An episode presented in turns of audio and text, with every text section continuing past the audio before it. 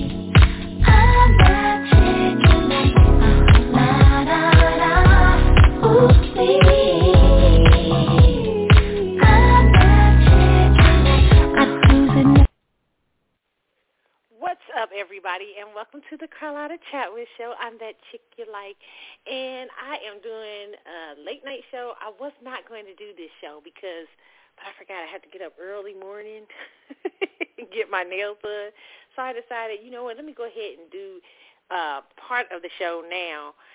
Plus, I wanted to talk to you guys on Roe v. Uh, versus Wade being overturned, uh, Roe v. Wade overturned, which I'm not surprised. Um, I'm gonna talk, I'm gonna talk about that and some of the other uh, kind of do. I'm gonna. I was supposed to do part two this week of the show last week, but I'm gonna of the show. Uh, I had was it Sunday or Monday?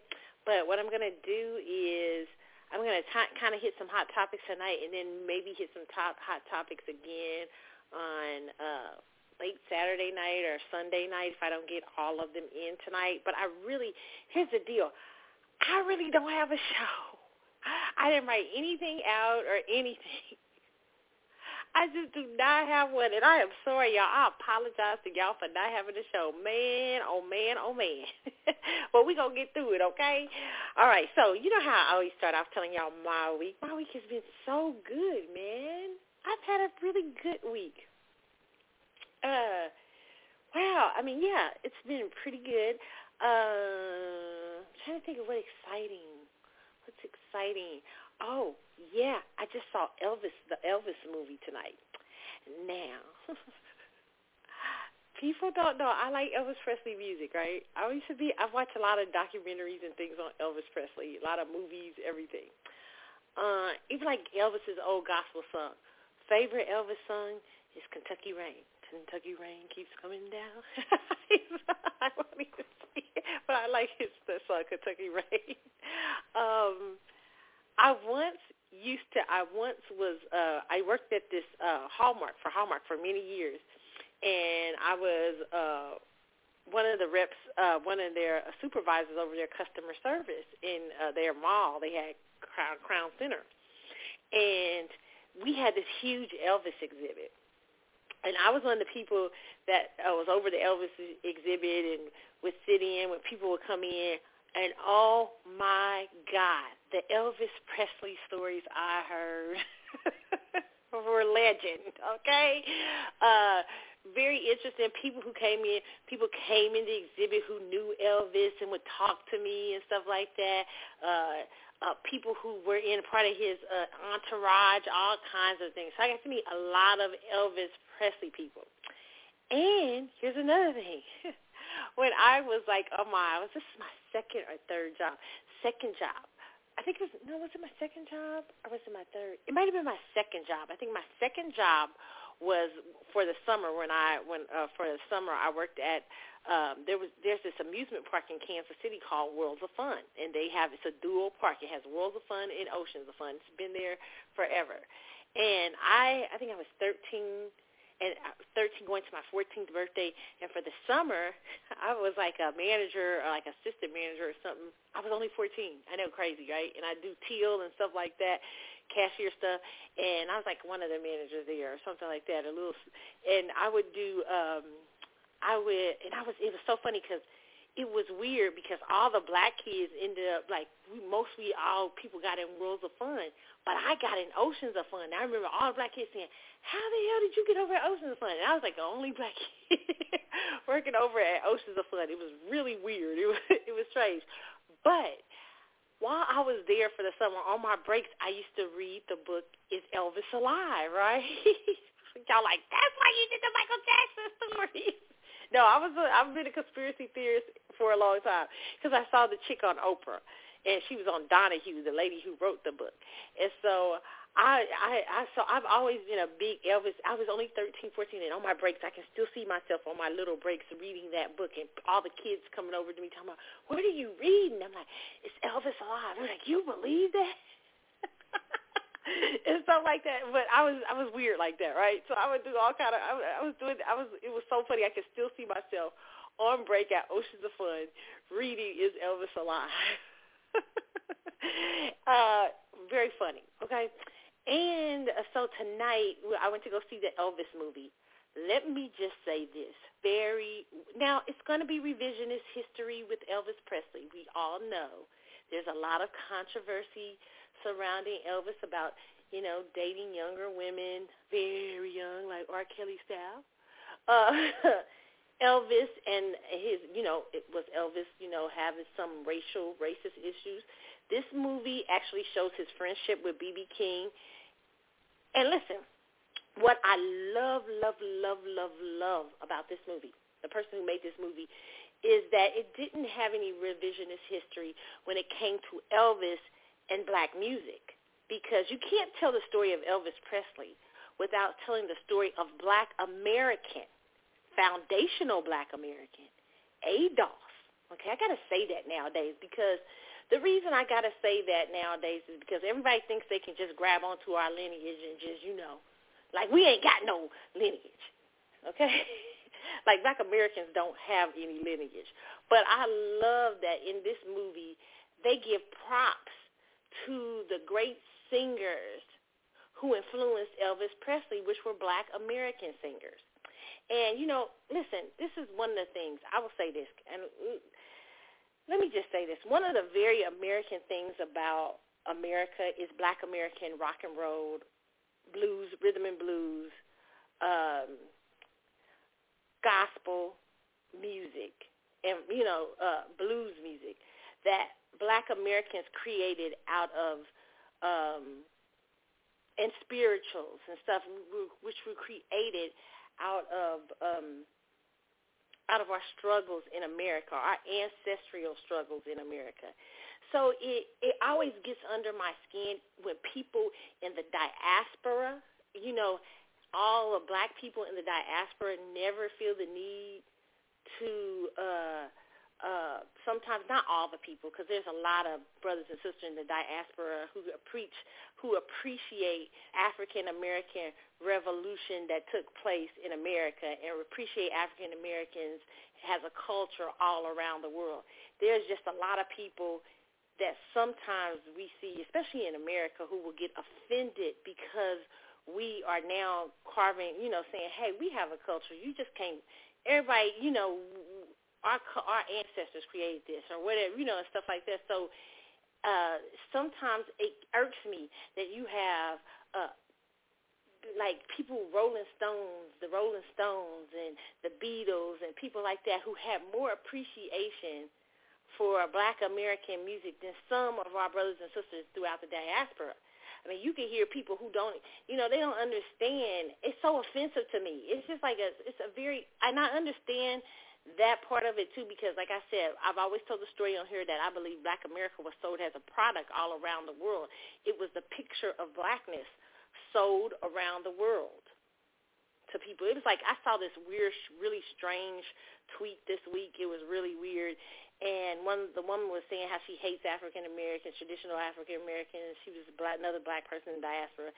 She talked. She said, uh, you know, they feel they're the uh, they're the um, oh um, like we're the we're uh, the role models for blackness. Well, in a sense, we are, and that's not because we want to be that. We want to be that. We understand there's people, black people, all around the world. But what happened in America is that black America happened to have its experience and create a superpower through through slavery.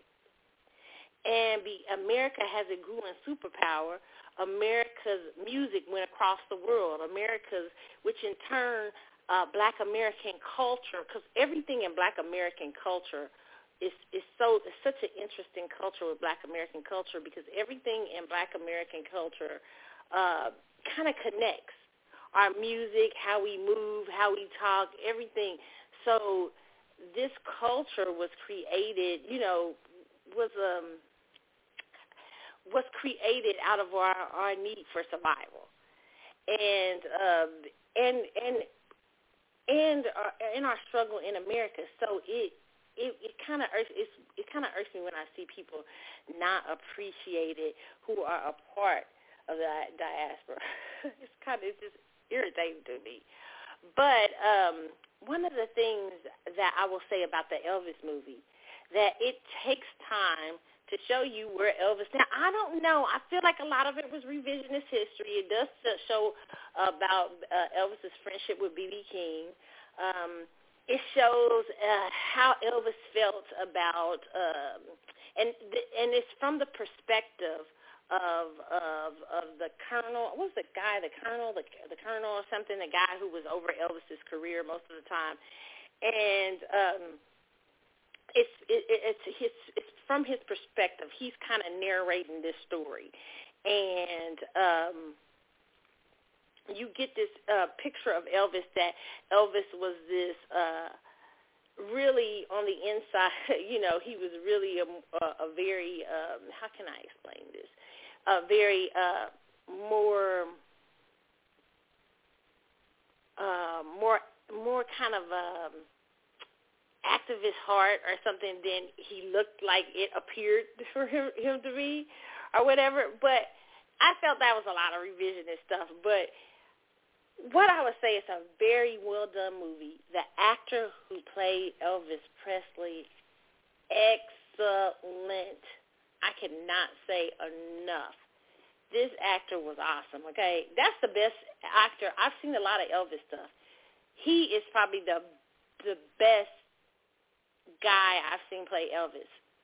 Looking like him, inflections, voice sound, everything. Oh my God! It was like he he he definitely should get an Oscar nod. I mean, and Tom Hanks, of course, Tom Hanks is a wonderful actor. We all know that master actor, and uh, definitely should get a nod, a nomination. I mean, you know, very well done movie, very well done.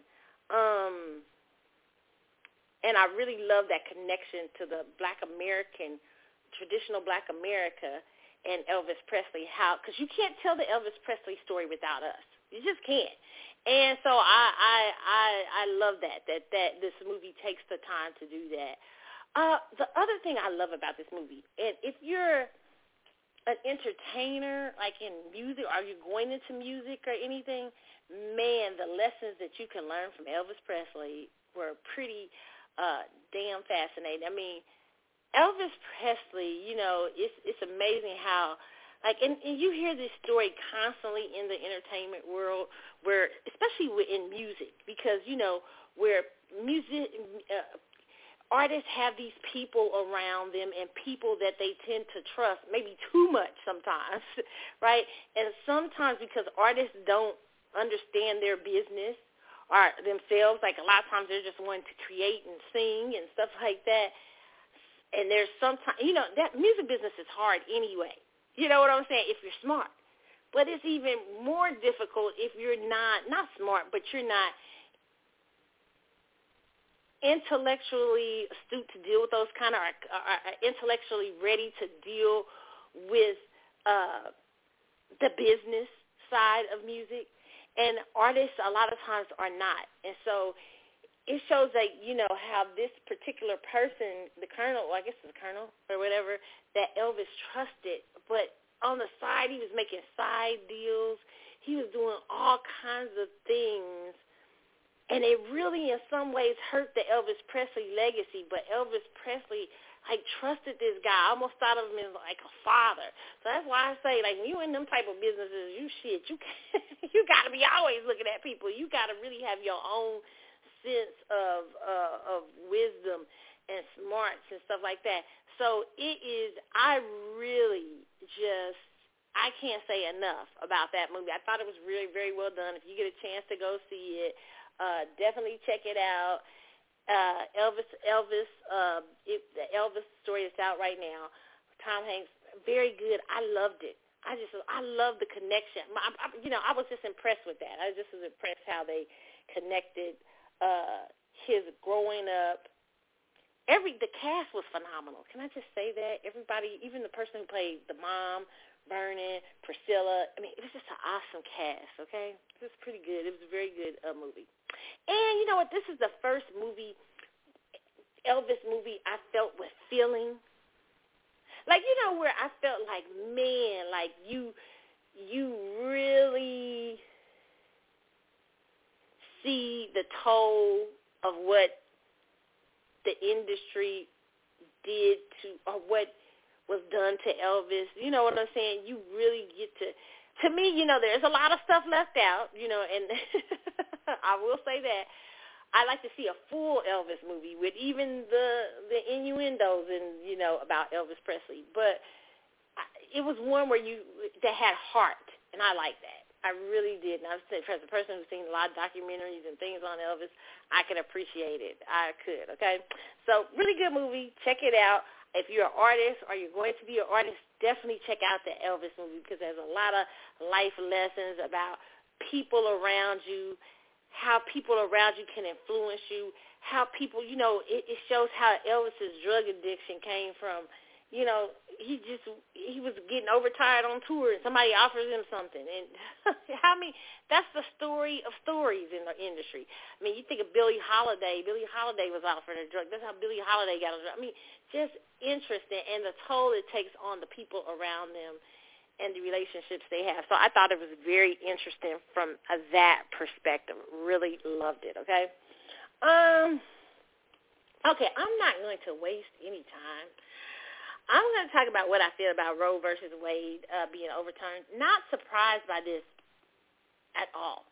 I, I knew they were going to come for Roe, Roe v. Wade uh, for many years now. I just didn't know when it would happen.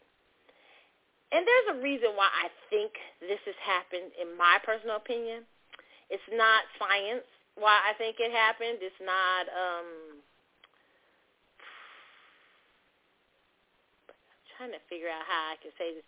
It's not science why I think it happened. It's not um uh how can I say this? It's you know, it's it's really just my perspective. Uh, but I'm going to read from Politico. It says Supreme Court states green light to ban abortion overturning Roe. Uh, the bombshell 5-4 decision is set to upend races across the country as governors, attorney generals, and other state and local leaders gain new powers to determine when abortion will be permitted, okay? Uh, the Supreme Court on Friday revoked the constitutional right to an abortion that has been in place for half a century, overturning Roe v. Wade on a 5-4 vote, clearing the way for dozens of states to swiftly ban the procedure and throwing the country into uncharted political, legal, social, and medical territory. The bombshell decision is set to upend elections across the country as governors, attorney general, and other state and local leaders gain new powers to determine when abortion will be permitted, if at all, who should who should be prosecuted and petition, potentially incarcerated when bans take effect. The High Court's vote to overturn nearly five decades of rulings upholding a right to end a pregnancy won the support of five of the court's six conservative justices, while Justice John Roberts and the other court's three liberal uh, justices opposed the overruling. The majority opinion, authored by Justice Samuel Alito, hewed closely to the draft version of obtained exclusively by Politico and published in early May. In its official opinion, the court's conservative majority went beyond simply resolving the case before them. Mississippi's near ban on abortion at 15 weeks of pregnancy uh, and, and instead overturned Roe v. Wade and Planned Parenthood versus Casey long-standing precedents that bar states from banning abortion before the point of fetal viability. We hold Roe, uh, we hold that Roe and Casey must be overruled. The Constitution makes no reference to abortion, and no such right is implicit, implicitly protected by any constitutional provision, Alito wrote.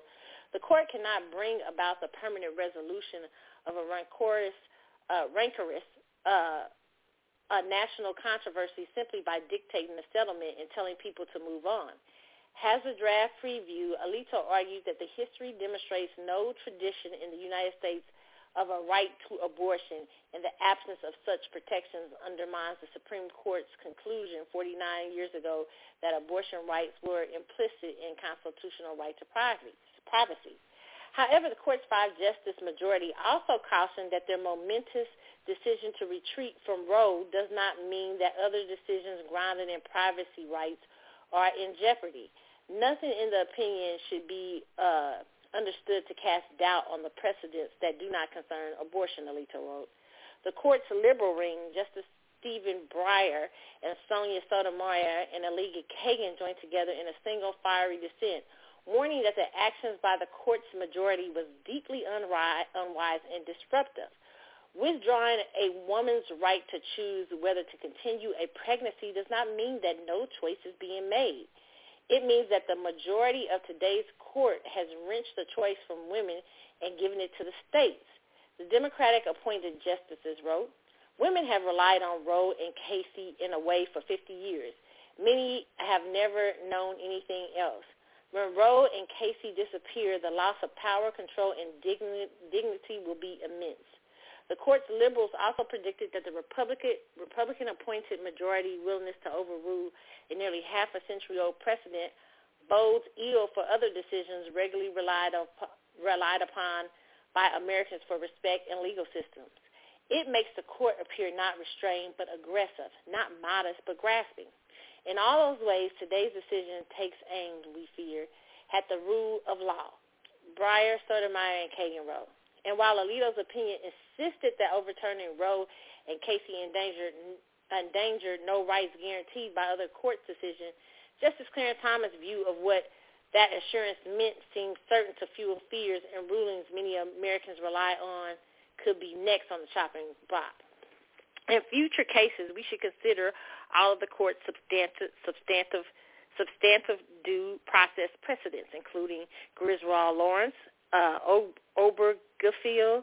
Uh, Thomas wrote in a solo concurrence, referring to 1965 decision to finding a right to con- contraception for married couples, uh, a 2003 decision that overturned criminal sodomy laws, and a 2015 requiring decisions to recognize same-sex marriage. We have a duty to correct error establishing those precedents. Uh-oh. Thomas went on to write that the rights of the court, uh, rights the court discerned in those cases might still exist based on rationales.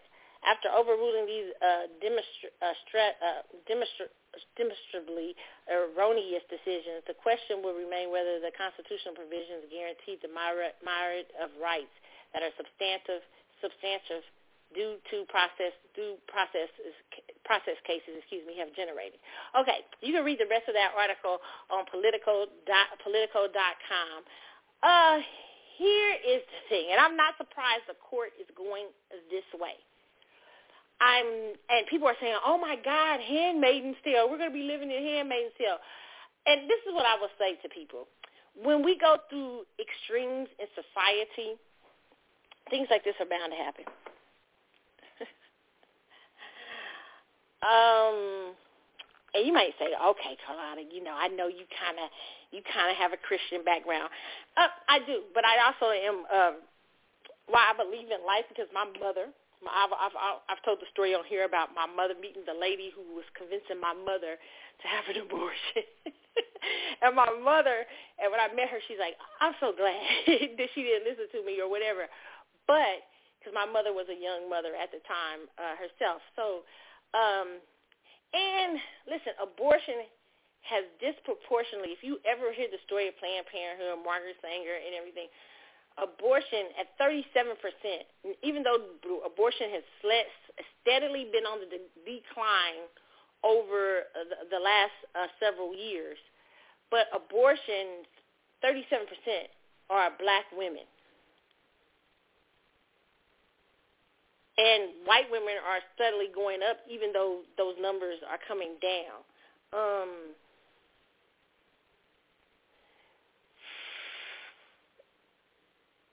people, and you know, it, it, it, it hasn't probably hurt the black community. Yes, I do believe white liberals have undue influence in the black community sometimes, in terms of because you know, back maybe when I was growing up, not that people weren't having abortions, but in a black America, abortions were kind of look. We, black America was socially uh, very. Uh, I mean, you know, as far as social ideals and stuff like that, black Americans were very conservative. Over the last several years, we've given up our, some of our conservative thought or because of our, spirit, our spirituality. We've been uh, less. Um, uh, we most Black America was very churchy and stuff like that, and we've given up a lot of those things for the ideas that you know that liberal like white liberals are better than white conservatives when there's white supremacists in all groups, okay? Um, and Margaret Sanger, I believe, was a white liberal, uh, who was over Planned Parenthood and the horrible things that she said. So here's the thing, and it's not that I've always been a person of choice because I believe God's a God of choice, meaning that God gives you free will, and that you have to answer to God about whatever decisions in life you make and stuff like that. That's not my concern. I don't know what that is. That's good, bad, or ugly. Everybody has a reason for things they do.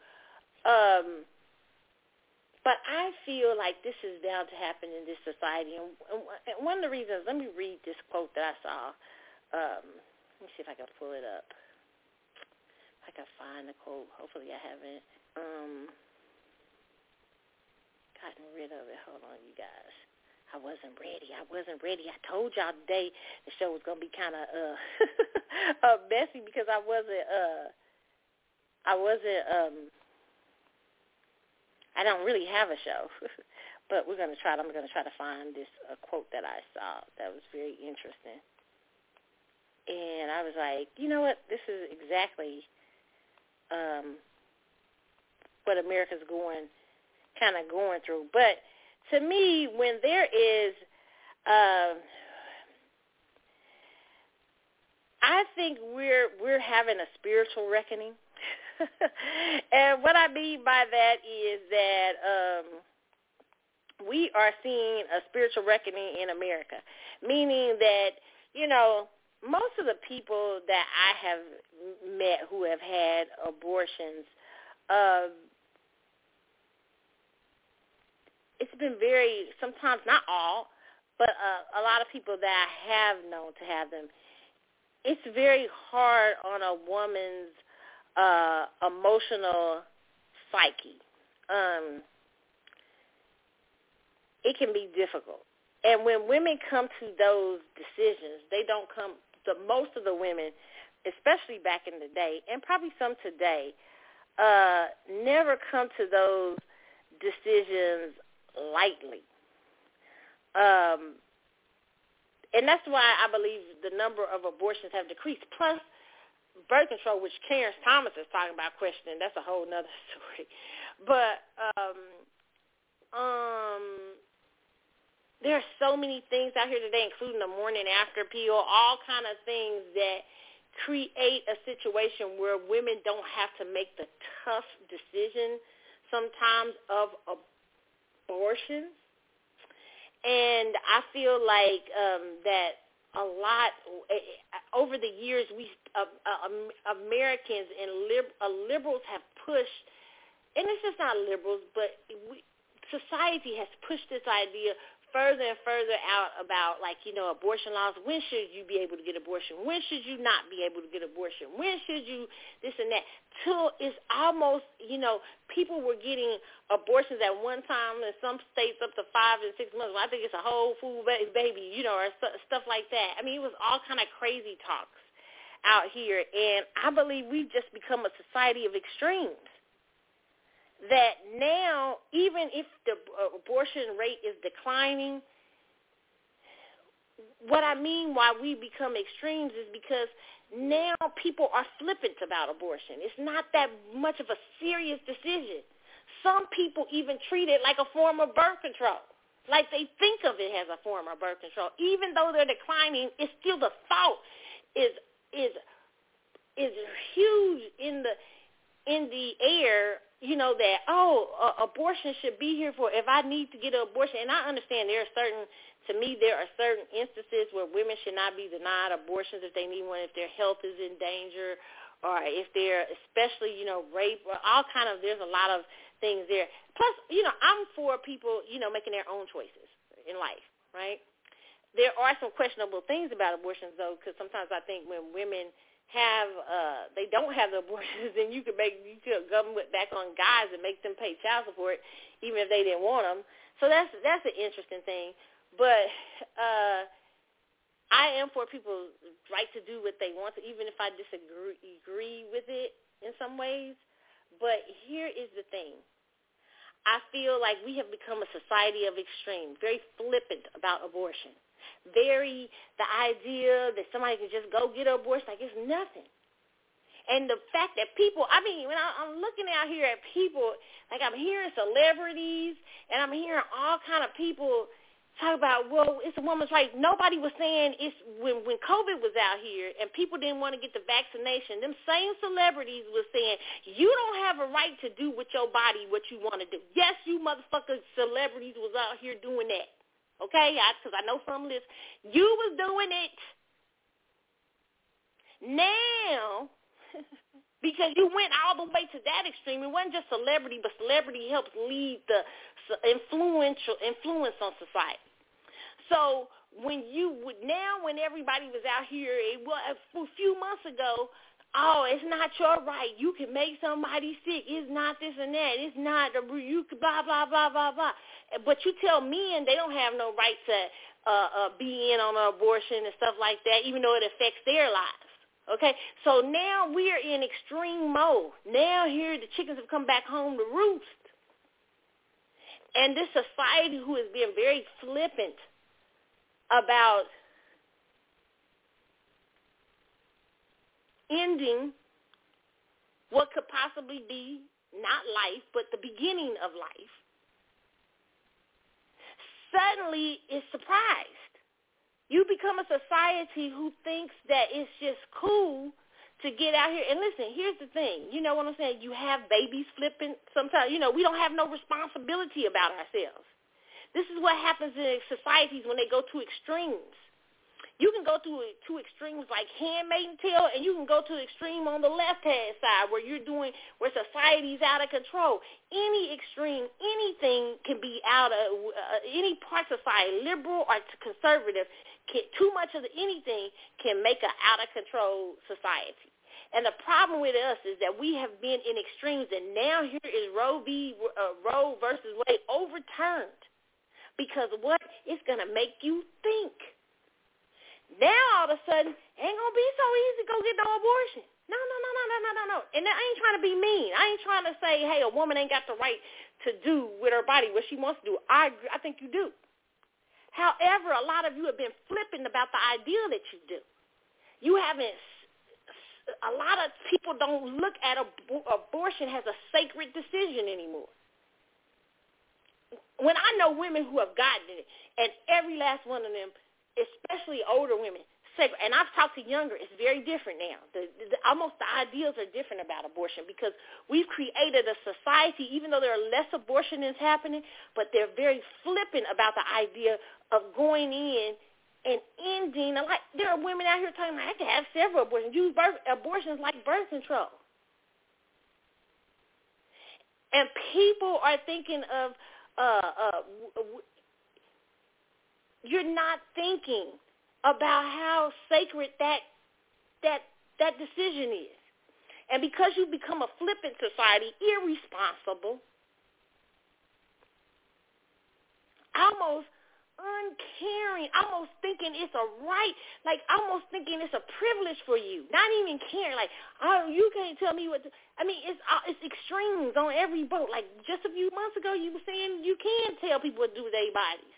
Now you're saying you can't when it comes to abortions and having, especially when you when you mugs are out here when you meet, it's a difference. It's a lot of it's a difference when you keep when you meet somebody and you act irresponsible and you don't fucking use protection and you get pregnant. Now everybody has mistakes and shit they make, okay? However, if you just think you can just go on in there and get an abortion like it ain't nothing, you thinking it's just normal instead of, you know, getting your ass up the next morning taking a, a morning after pill or doing what you need to do some of y'all don't even want to get there early to make sure check to make sure you pray. You know something doesn't have you to have unprotected sex. You don't want to even check yourself to make sure you want to wait until you full in term. I want to have the right to take my, you know, t- take a baby's life when it's when it's almost, in, you know, fully in term. There are people out here who have been saying that. This has just become a very flippant society about the decision. You haven't ta- treated that decision as sacred. Now it's been taken away from you. You've been irresponsible with it. And I'm afraid for America, what I see, to be honest, because I think it's going to be some shit coming down the pipe that's going to be so scary. It's going to change society because we we have no we have no um, nothing is sacred anymore. Everything is just a, oh, that should be just there. It should be just there for me to get an abortion. I can always get an abortion after I've had unprotected sex. Not understanding that this is a, it's a, you're holding in you, whether it's a fetus or whatever you believe, it is the beginning of life. And so you're flippant about making a decision. You you don't care. You can go. You don't you don't care. You you we will go out here and we do make all kind of crazy sexual decisions We have unprotected sex with people you don't know. You don't know the fuck who they are. You have unprotected sex. When you have unprotected sex with somebody, you can get pregnant. And we've just been irresponsible. And now we want to, and we've irre, ir, irresponsibly thought of that decision when that decision is a very sacred one. But you, you haven't treated it sacred. And now it's been taken from you because you because a lot of American society is just being irre fucking responsible.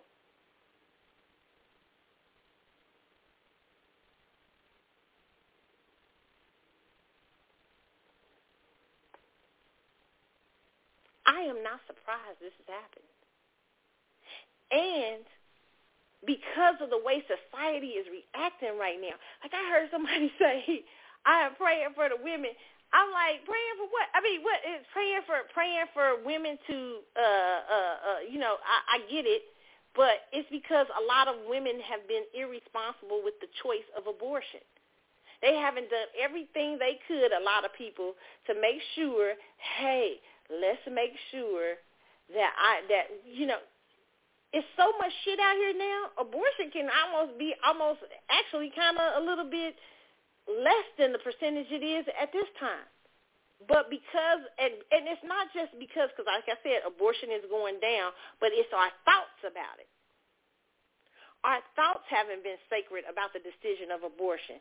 And now you got people out here talking about, oh, abortion, like, well, I ain't got the right for abortion. It's, it's almost, it sounds almost crazy. It's almost like I want to have the right to make a decision that's sacred to make it not be sacred even if I just fuck around in my life, if I'm out here just fucking around and doing what the fuck I want to do, and just uh, uh, uh, doing all kind of shenanigans and shit, and and I get pregnant, well, I want to have the right to just go around, you know, go in there and get what I want to get done, not understanding of the sacredness of the decision in the spirit realm. This is, I'm just talking from a spiritual perspective. I'm not talking from from the worldly perspective. I mean, you do what you do. It seems like the world keeps going around, right? You know, you can make the you flipping decisions. Hey, you know, I fucked up. Oh, let me go get an abortion. Or I fucked up. Let me go get this and that. But it's our thoughts about it. Like it's just supposed to be there.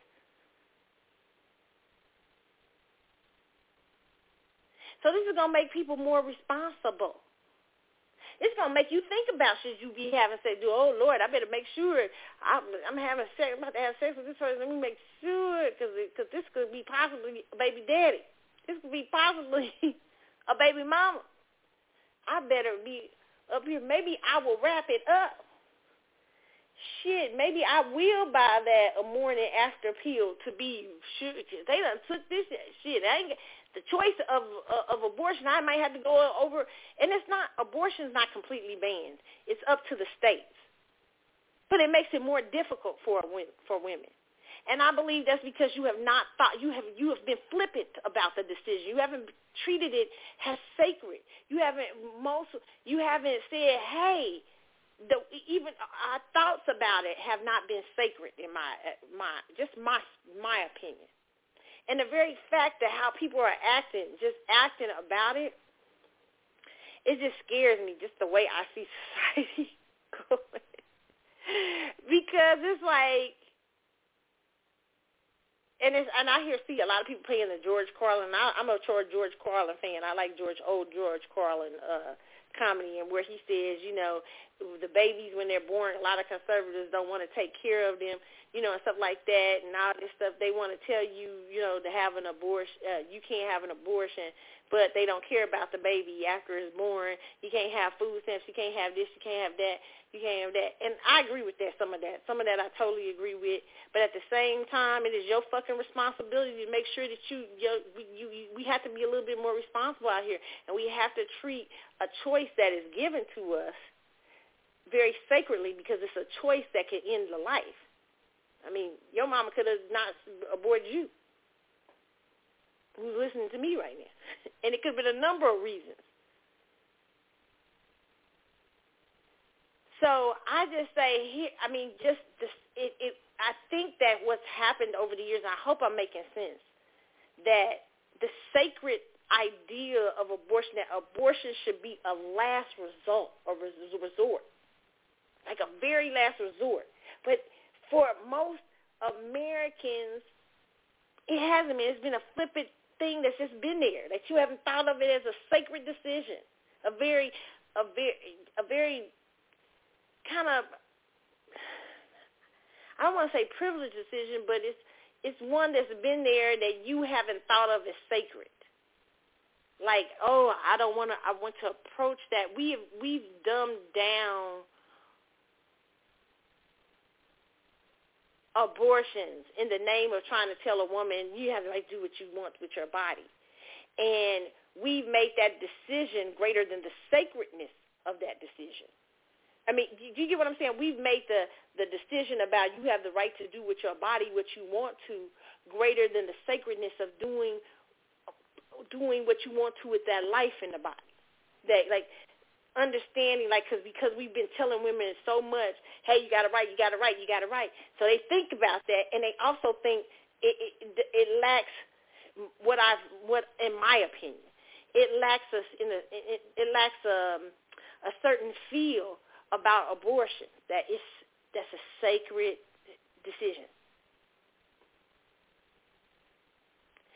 And because we haven't taught, uh, uh, haven't thought of it as that. Now it's gone. It's no. It, it's not. It's gone. It's going to be not gone. It's not gone, but it's going to be harder for you, or harder for women. And maybe it should be because maybe there should be some responsibility exercised.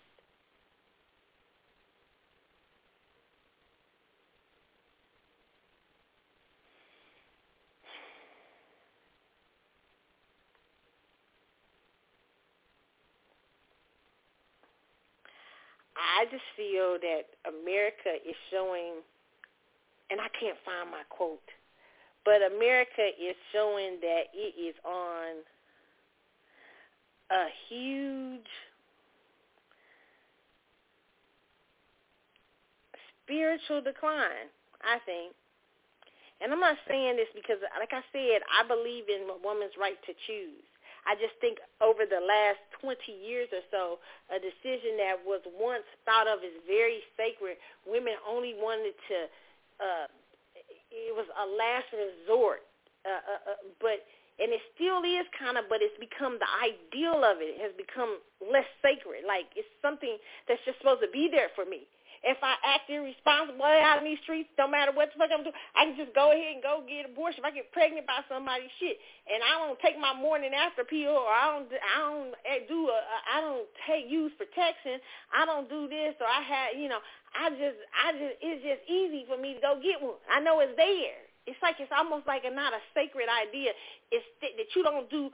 A lot of women, if it's almost like you ain't doing everything. It's almost like this decision shouldn't even affect people right now, in my opinion, because they really didn't ban it. They left it up to the states.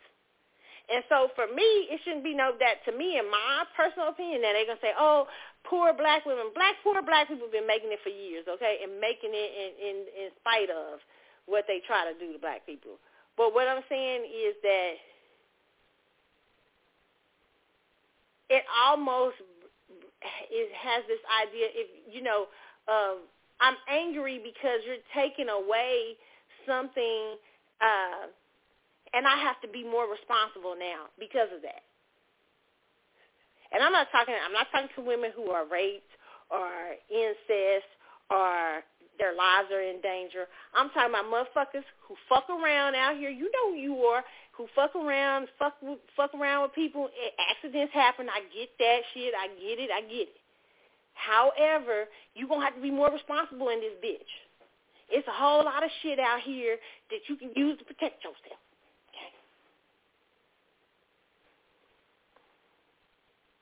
So if your city is one of the cities that got banned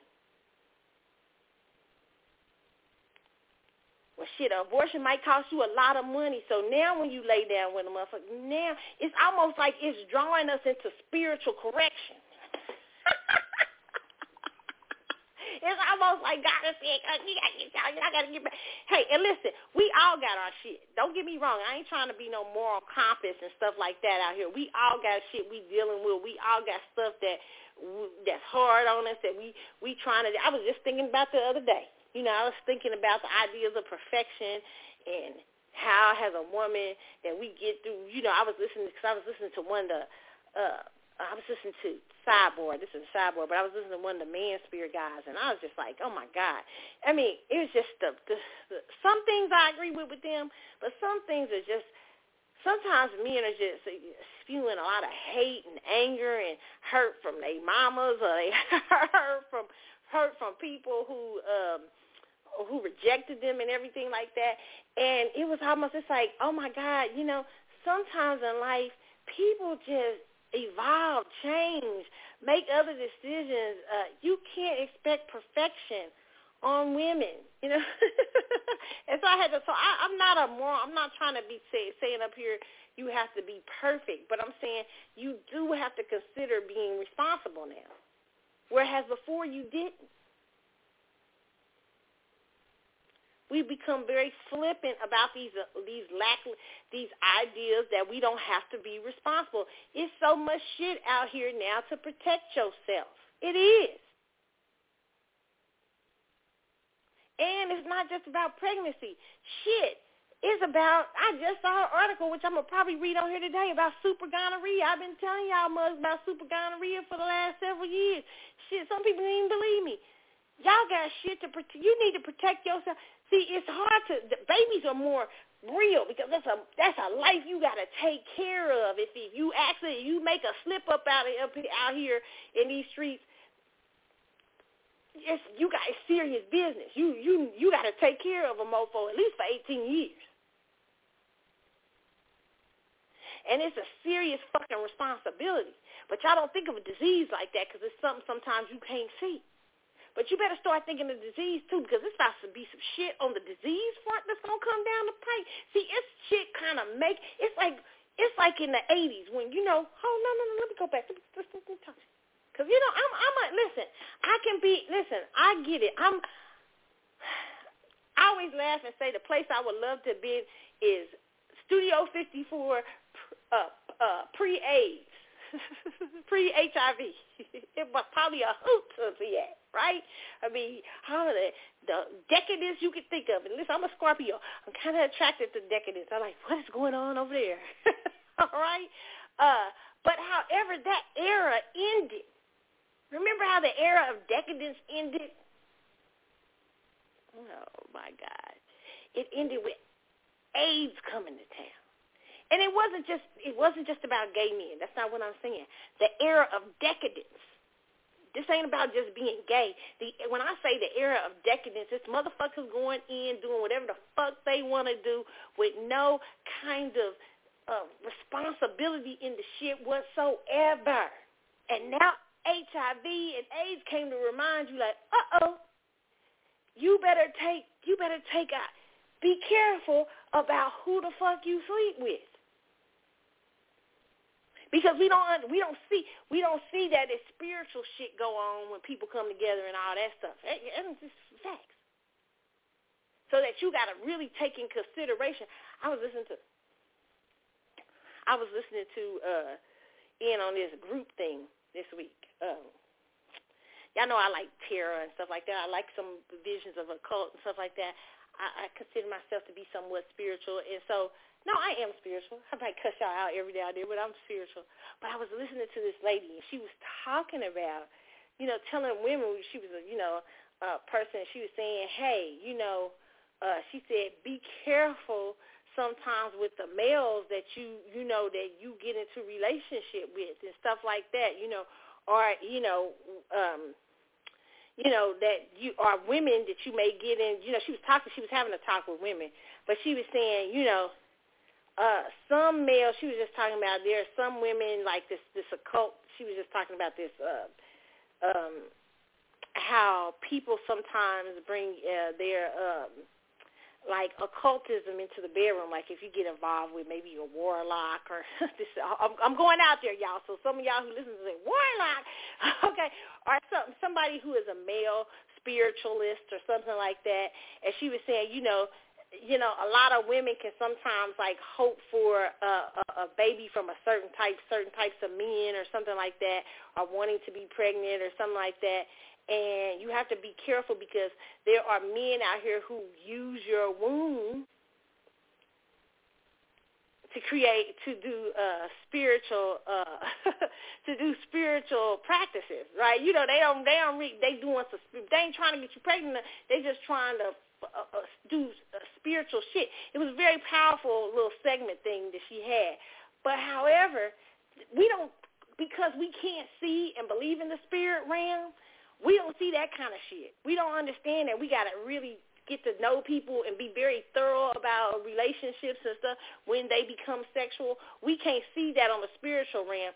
So sometimes spirit has to allow some real tangible shit to come to town to make you to be responsible, to make you think, to make you say, whoa, hey, I just can't probably just jump in there with everybody. Hold up, it's some real shit out here now. Now, now, I got to go over. I mean, to have an abortion, I might have to go over two states. Wait a minute, maybe I do need to leave, use that morning uh, after pill, or maybe I do need to put on the counter, or maybe I do need to um, protect my energy from this person. Maybe I it gives you a chance to take a second look because we have become excessive in this society. We become crazy. We are literally nutty.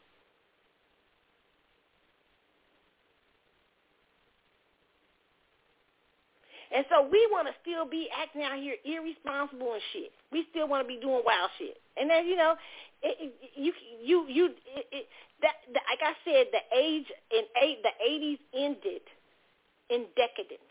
That I mean, it, the eighties means the early eighties. Studio 54, things like that ended. The age of decadence ended with HIV and AIDS coming to town.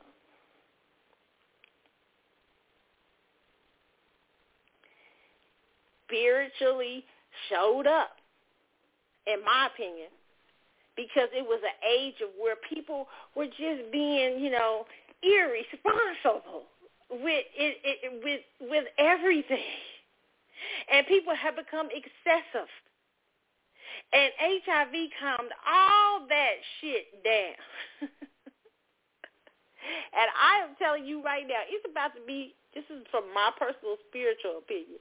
It's about to be some real shit that's gonna come down these pikes and it's gonna make more than abortion, uh, uh, more than uh, uh, uh, uh, uh, Roe versus Wade being overturned, but it's getting ready to be some shit to meet you, to make you wise up and get responsible out in these streets, because we become a society of ex- excessiveness, over the topness, not lack of consideration, lack of nothing being sacred anymore. We just out, we all out of no thinking Nothing.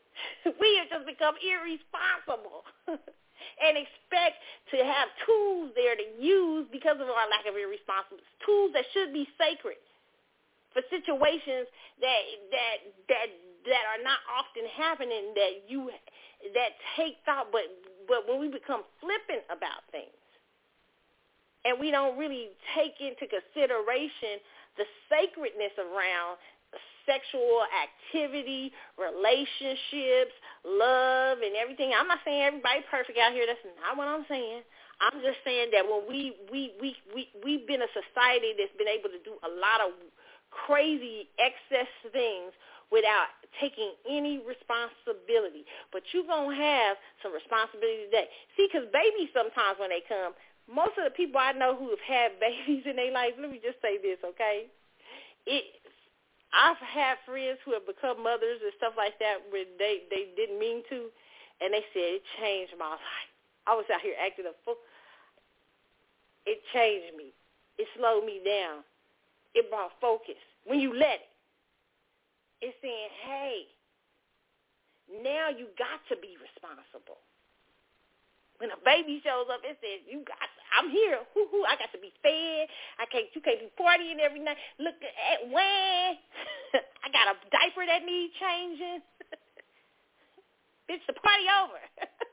right? If you've been out here partying irresponsibly and not taking any uh re- responsibility. So ne- but you had abortion there and you thought it was just something you go pick up. Now now you got might go now you got it's going abortion just got even more expensive. Because we are spiritually in a decline. And I'm telling you it's getting ready to become some other stuff that's making it's gonna make stuff even more expensive. It's gonna make it more hard. All right, so I got a call on line. 314, what's up? It's the CC show. You're on. Oh, Charlotta, how you doing? What's up? Hey. Long time no hear. yeah, you know, you uh ain't no telling what we can run into you at anytime, any place. I know I'm every. I just be trying to record so y'all can have it, and then I I, I be out because I sometimes I be busy. I be got having stuff going on, so. so yeah. I do one like, and this was a spur of the moment one. Yeah, I hear you. Yeah. But uh, let's talk about this for a second, Charlotte. Huh? See, the here's the thing. Supreme Court had no reason business ruling on that case back in the 1970s. A lot of people say that, yes. Well, Constitution says that. See, people get don't want to listen and go by the U.S. Constitution. Uh-huh. It is uno, uno number one, and it's absolute. Supreme Court had no business making any decisions on same-sex marriage. And especially two of the justices, the decision was five to four, five four, four against. And if the two of justices, Kagan and Ginsburg, had to recuse themselves because they really was disqualified from even sitting on that case because they had performed same-sex marriages to both of them. Oh wow! see, the Democrats do some lousy, evil crap. And another point that they don't just don't want to admit, especially black folks. Now, with a whole lot because they are ignorant to the fact. These states are separate countries. Mm-hmm. They don't have to listen to the federal government. Let me ask you a question. You remember the 55 mile an hour speed limit? Were you living in? Uh, yeah. Well, I think I was. Yeah, I was very young though. the federal government tried to impose a 55 mile an hour speed limit across the country. Uh-huh. And of course, they do like they always do. And this is the thing you want to keep in the back of your mind. They wave that carrot, that carrot being money. And I'm going to tell you how that worked, too. You had states that told the federal government, go to hell. We ain't making our people drive no 55. And they didn't. So the federal government comes along and say, well, if you don't, you don't get no funding. Here's the deal with that funding. If the states withheld their money that they turned over to the federal government, the federal government wouldn't have no money to bribe them with. Federal government only they can only they see the states should limit their ability to borrow and they can't print no more than what they legally can collect. If you only collecting three trillion, you can only print three trillion. You can't go out and borrow ten trillion like the debt we have today and what you have seen Joe Biden doing. Mm-hmm. The Constitution gives that right to the states. The federal government has no damn business uh, going in on abortions. That's a state issue. Mm-hmm. But oh no, they don't want to do that because you got some factions out here that are marginal, like blacks are, and they want to depend on the federal government because they know they don't make up enough in no state, no country other than Mississippi, where they have about 37% of the population. They cannot outvote the populace of those states, for one thing. And then again, like I said, that's a state's choice. That's a state's right. The Constitution says that. And you remember listen, Obama think, was... I, yeah, but I think too. I, I- excuse me on this, but I think that when you know the black people, one of the things we have a concern about when we see the states, because we know what happened, you know, during the 19 uh, early earlier part of, of the 20th century, and I think sometimes black people have a fear of state choice because they fear it rolling back to early 20th century. So I, I which I, I, you know, I um are the um uh, uh they they have a fear of that. Even though I think that you have to look at uh when you when you're talking about um federal versus the states and everything. You I think there are some things I think federal fe, the federal government should be over. But I also understand states' choice, and I think that's where black people's fear Well, comes in. They look at everything through the me- the lens of you almost got it right. Yeah. You almost got it right. It's not. It's the Constitution. Mhm. Everything reverts back to the U.S. Constitution. It gives the Right. states the right to even exist. That's true. The state give the, the federal government gets their powers from the states. Okay. The federal government can't do nothing to the states. Nothing. I say again, they can't do nothing. It has no policing powers. Just as I gave you example about the 55 mile an hour speed limit, and states said go to hell, is nothing that they can do other than bribe. I mean, but we do But- have amendment because okay, so the Constitution. I get what you're saying, but the Constitution, great document, one of the great, the greatest document I think in the world, even though it was written by imperfect men, who you know who talked about freedom for all, but didn't really do that. But at the same time, um, I can understand amendments like the 13th Amendment and things like that. So because the fourth, uh, they didn't see a world, perceive a world as we have now. So what are your thoughts on that? I mean, because sometimes, you know, the 13th see the Amendment is still a part of the Constitution. It gives you a option to make changes, but those changes have barriers that's hard to overcome. And I'm going to give you another I, I example. like that. I like what you say about. I like, but I agree with that. I told. I'm glad you said Yeah, that it because I think a lot of it requires the the vast majority of the people to say this is what we want to do. That's the and way you know they change. that's the fear Democrats are going to use.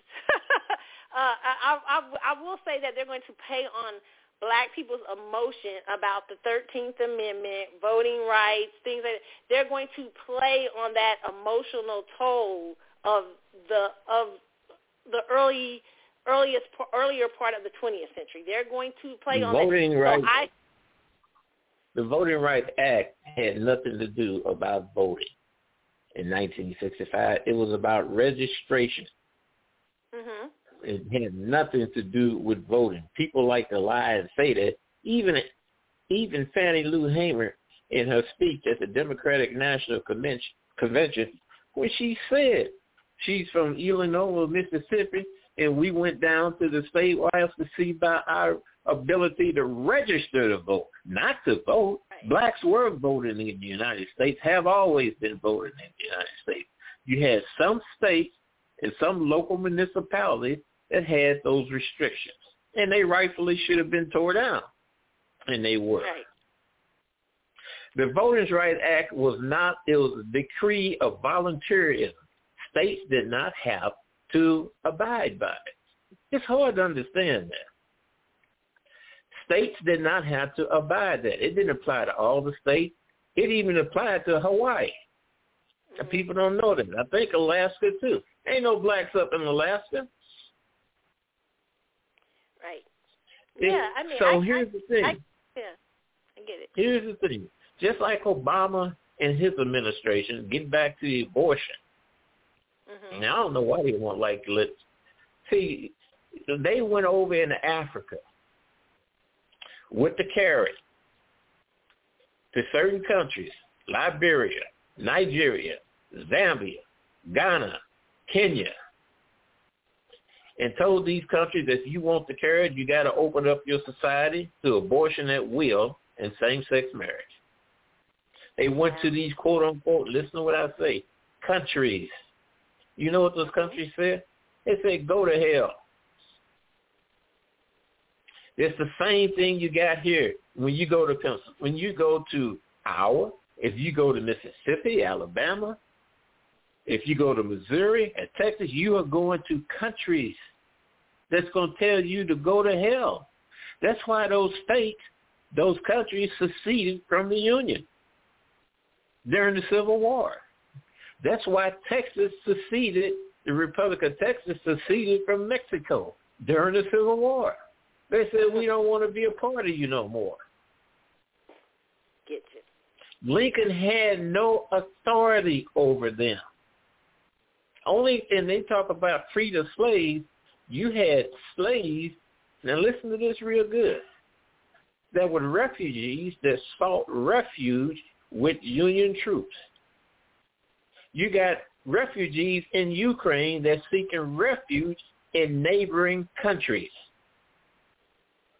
So the only thing Lincoln could say was these people are free to go after the war.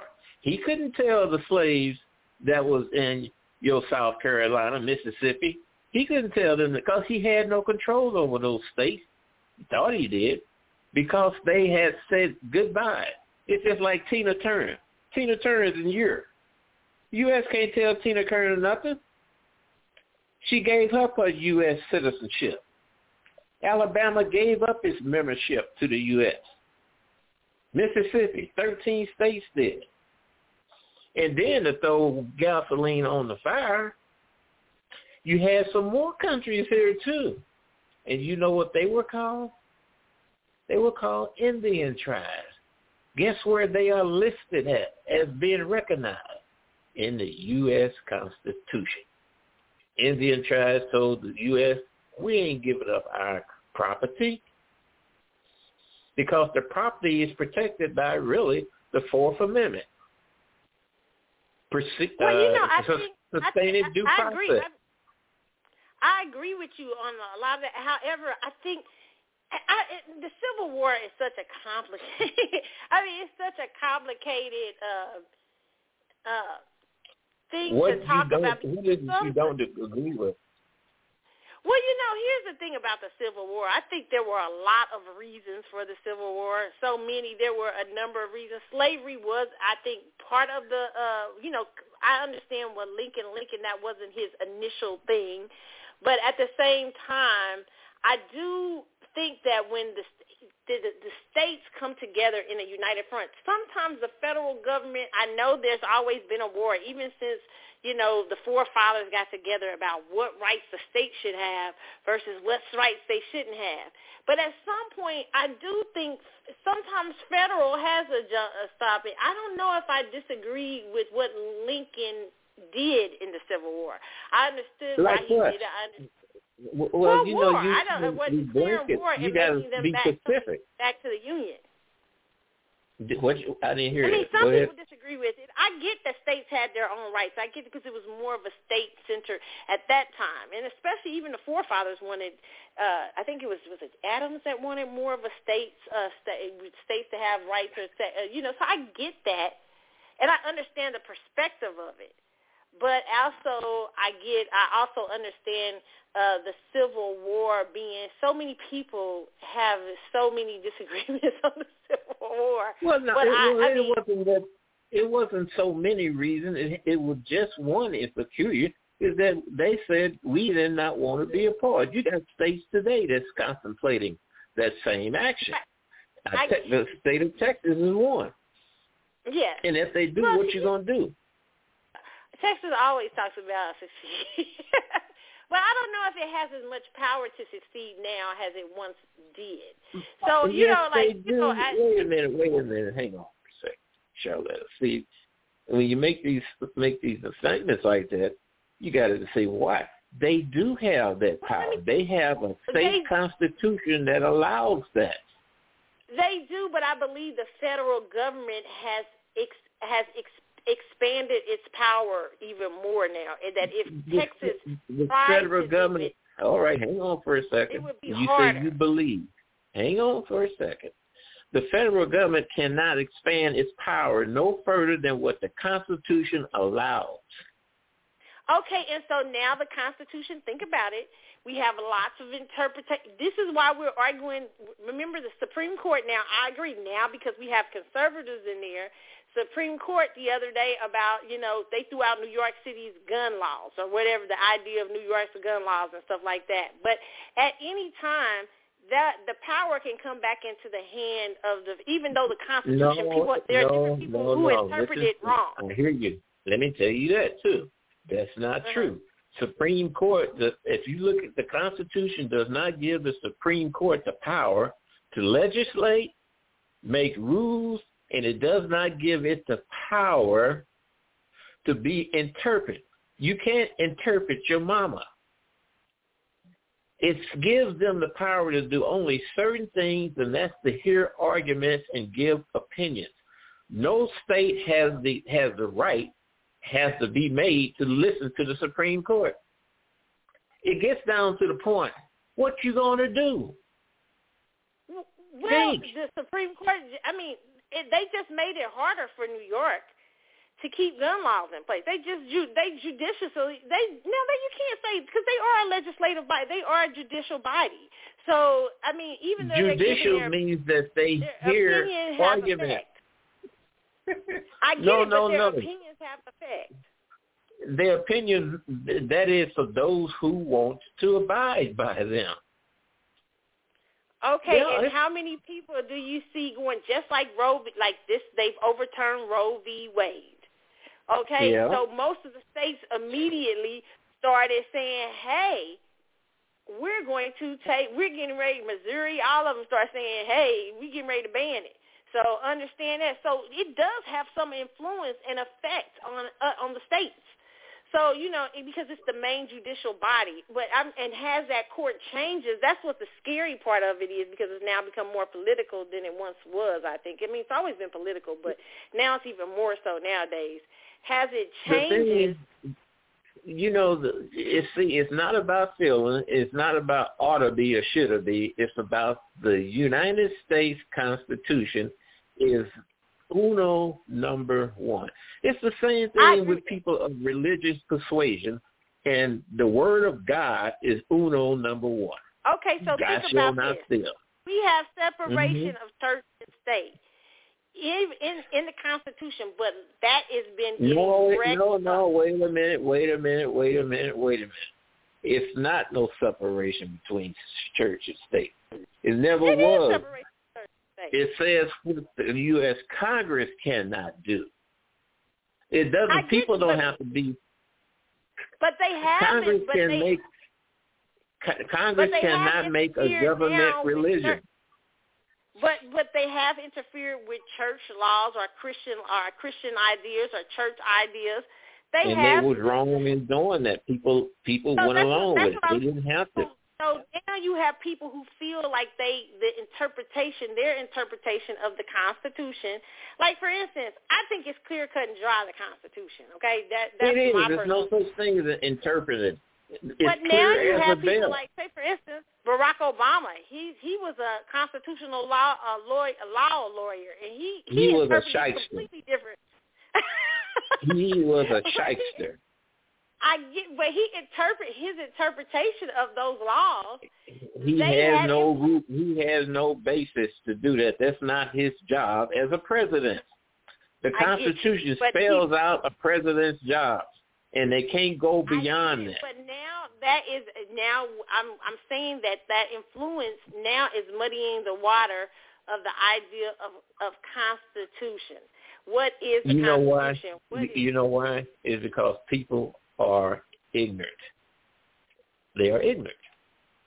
and you can and because of that you can be able to they they have been able to reinterpret They- They are being law. Bamboozled because of their ignorance. I agree with that. And but think about as the more the public becomes more and more ignorant to you. I mean, you got most of the public that don't even know uh that you know how to how to interpret I mean, the three legislative bodies. They don't even they don't even know Well, what that's regardless of that. The thing is, is that you got people that are ignorant, and now what's happening is states Yes. are drawing their lines. They, the lines are already. Let me tell you something else. You got the federal government that's breaking the law by bringing in illegals, people that's not supposed to be in the U.S. Mhm. Okay, the federal government responsibility is to the national borders. You know what the national borders are? You walk out on the beach Mhm. and take your foot. As soon as your foot hit wet waters, you in the international, you in the waters. Okay. And you come back in where it's dry and come back in about an additional 20 feet.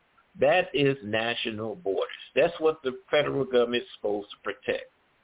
Now you come back further into land, where are you at now? You are in a state's border. Federal government are not to be bringing illegal people across state lines unless the state allow that. And they're getting away Yeah. with that crap. Wow. Yeah, well, hey, but that's more and more because listen, I think they can read. I mean, they have shown no regard for the Constitution in, in, in regard to that. There is, it's almost as if Well, I what mean, they that's why I'm saying- they disregarding state constitutions. And see, the state has its military also. You know what it's called? It's called not the National Guard. okay, that's all It's you the need to say. state militia. Oh wow, I didn't. Okay, I didn't know that. That's the state's army. The state militia would consist of who? The people.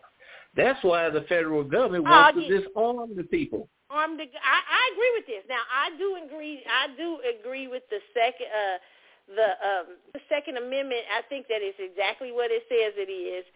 However, you have people who are trying to reinterpret that. So, as as as more as, as the people fall for it, the more and more I think you will see an eroding of what the traditional Constitution and what the uh, what the founding the fathers Second may Amendment, have meant. The Second Amendment is clear as a bell.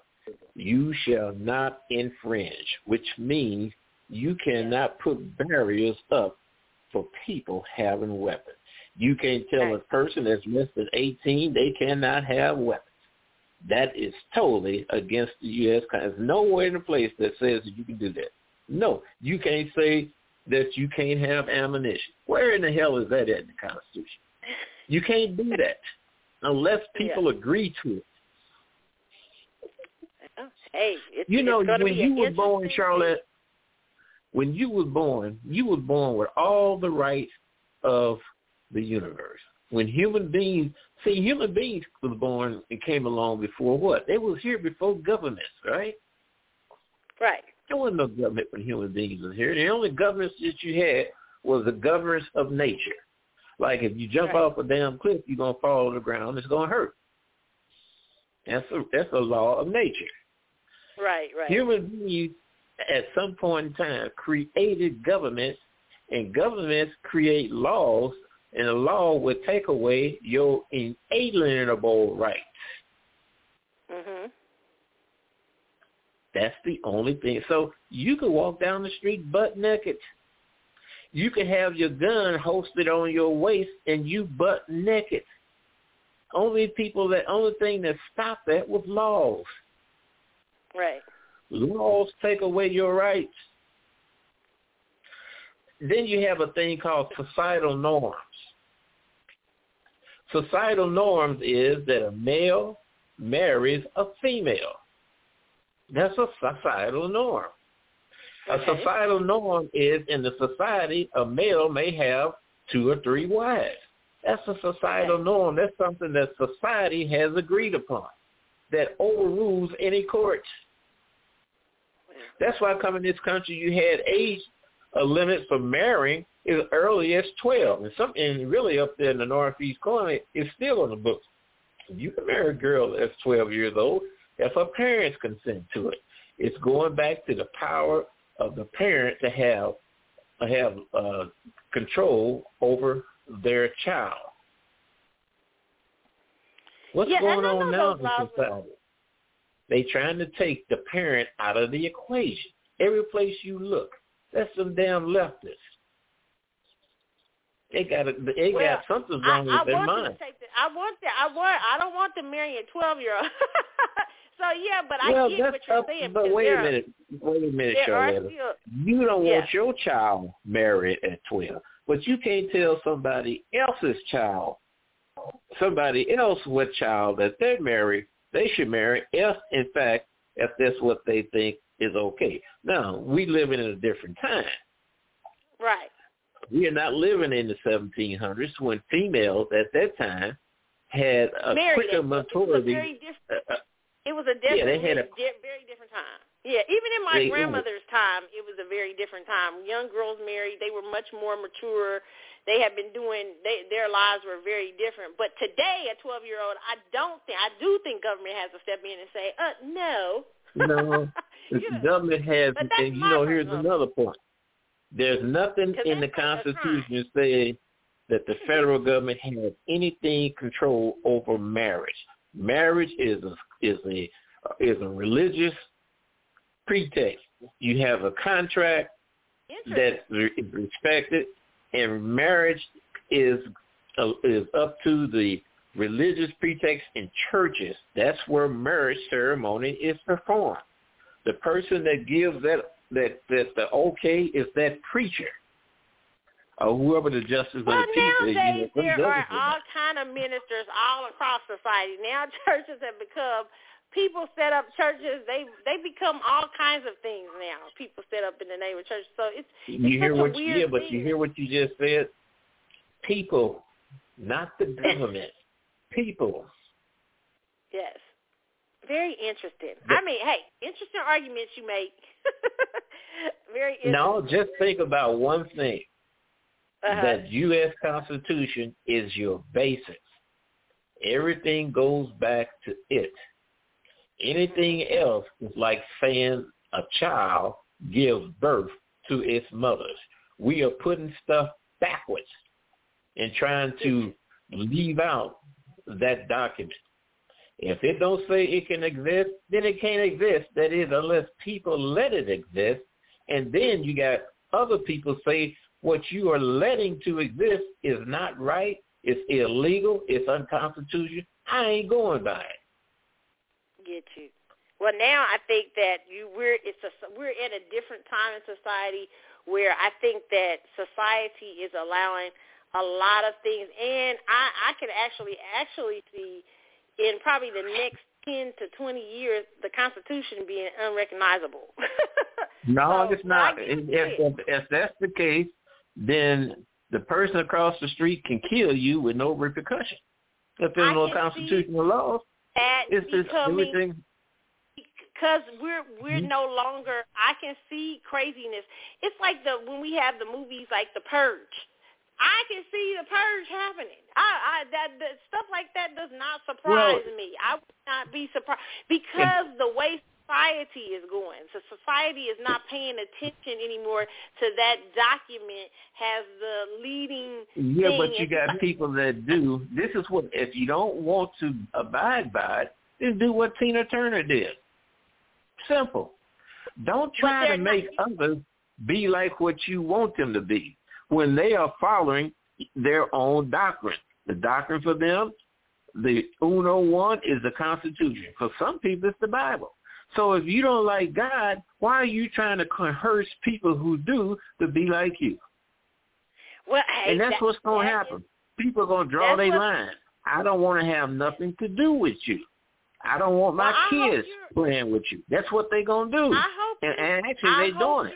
I hope that, but I has I see society moving very dangerously towards even with freedom, free speech. I mean, all the thing, all these things. Look at Elon Musk. Like Elon Musk trying to buy Twitter right now, and like he is having such a hard time because people they, really don't want him to make it a town square. They don't want. Well, it's already a town square, but they really don't want him to impose freedom of speech laws on well, on, on that platform. Because the because Twitter, Facebook, and other social media outlets is, yes. is just like yes, uh, it's just like Southwestern Bell. It's like mm-hmm. Southwestern Bell. They are common carriers that's used by the public. Public can say anything on there. Course, you can't go out and threaten somebody. You shouldn't be anyway. But even if you did right, so, right. hey, you can call on the phone and tell somebody you coming over to kick their ass. Yeah, it's. I mean, well, it's. Just, that's what I'm saying. It's a very crazy. I. I don't know. It's just. I just think that if freedom of speech, and when you, if you can kick a president off, I at this point, I don't think too much of anything. I don't think there's anything sacred anymore in terms of the Constitution because people the now people are using I have my interpretation, you have your interpretation.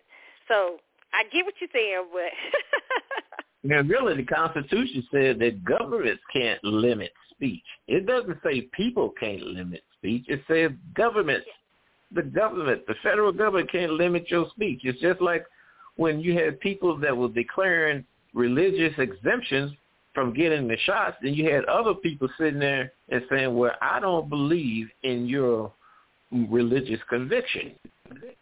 Mhm. I don't think you got a religious conviction. Well, that's not that person's responsibility. A person's religious right. conviction is between them and whoever their God is. Not for somebody who works in HR to say, well, I don't believe that you are really sincere in your religious conviction. That ain't their responsibility. Yes. Yeah, that's interesting. Is that what, what we'll that not the case with Muhammad Ali? Uh, should I say Cassius Clay?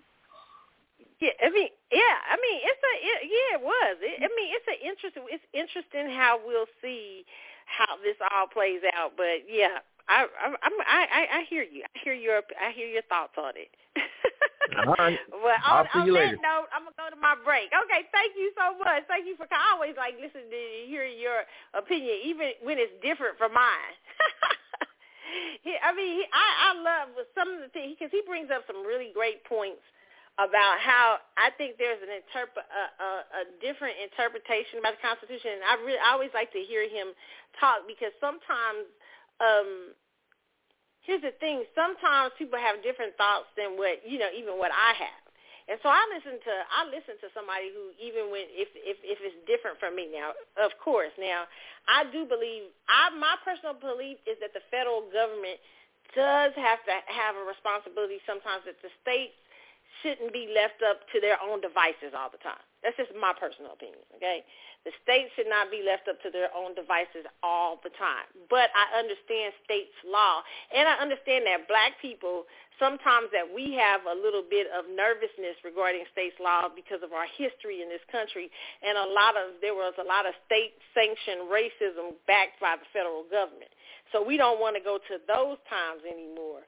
However, um, like he said, which is interesting, you can, it's hard to re- repeal stuff like the 13th Amendment and stuff like that because um, that is a part of the constitutional document all in some senses already, so you can ratify and stuff like that.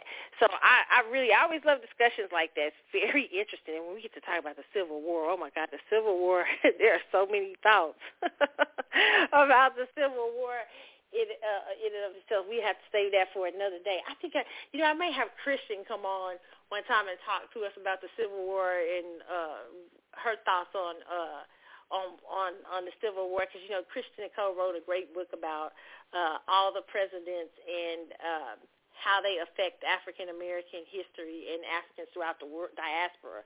So uh, maybe we'll have her come on and talk to us about that and her thoughts on that again one day. Okay.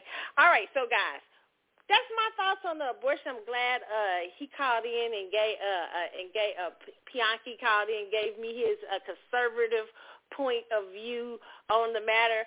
My point of view is that spiritually we just being we just being reined in. it's, it's, it's time to control yourself. It's time to start thinking. It's time to getting back to you. It, it, it, it's time to not, you know, certain things in society happen that make you uh, uh, uh, make uh, that that cause us to reconsider some of the things we're doing and how we're doing it. And I think sexuality in this society and how we approach the sexual energy and vibe. I'm not saying you can't go out there and have you good time and have you uh, some hot sex and all that. I'm not saying that. What I'm saying is that being responsible when you're doing it and be, be and having consideration for the situation, understanding that hey, you know what, it, this could probably this person it could be probably a pregnancy here, or stuff like that. Just understanding that we have to be more uh, uh, aware and present in these decisions now, okay?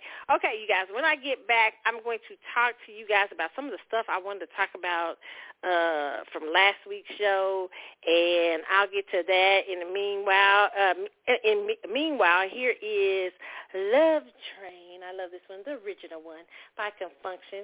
It's the CC show. I'm Carlotta, and I'll be back in a moment.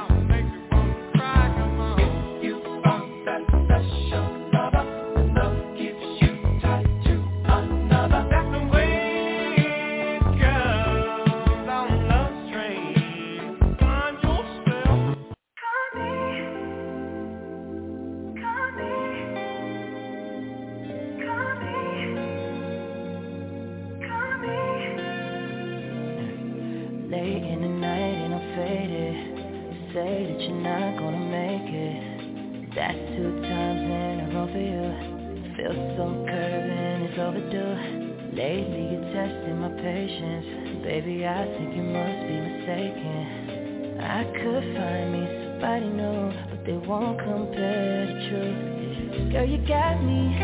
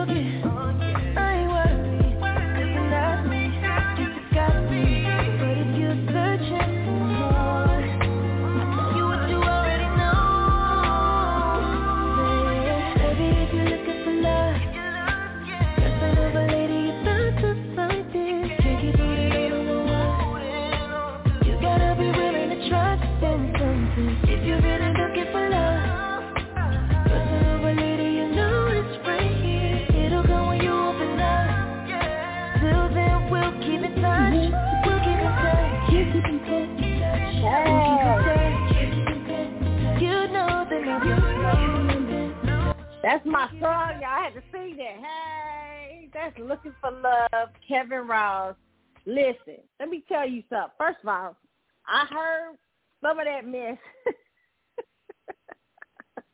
from the verses. oh my God.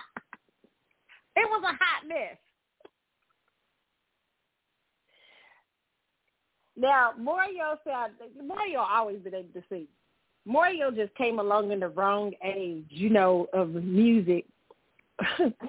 I mean, the time he was looking for dancers and boy bands. And Mario got caught up. Mario always been a, a really good singer.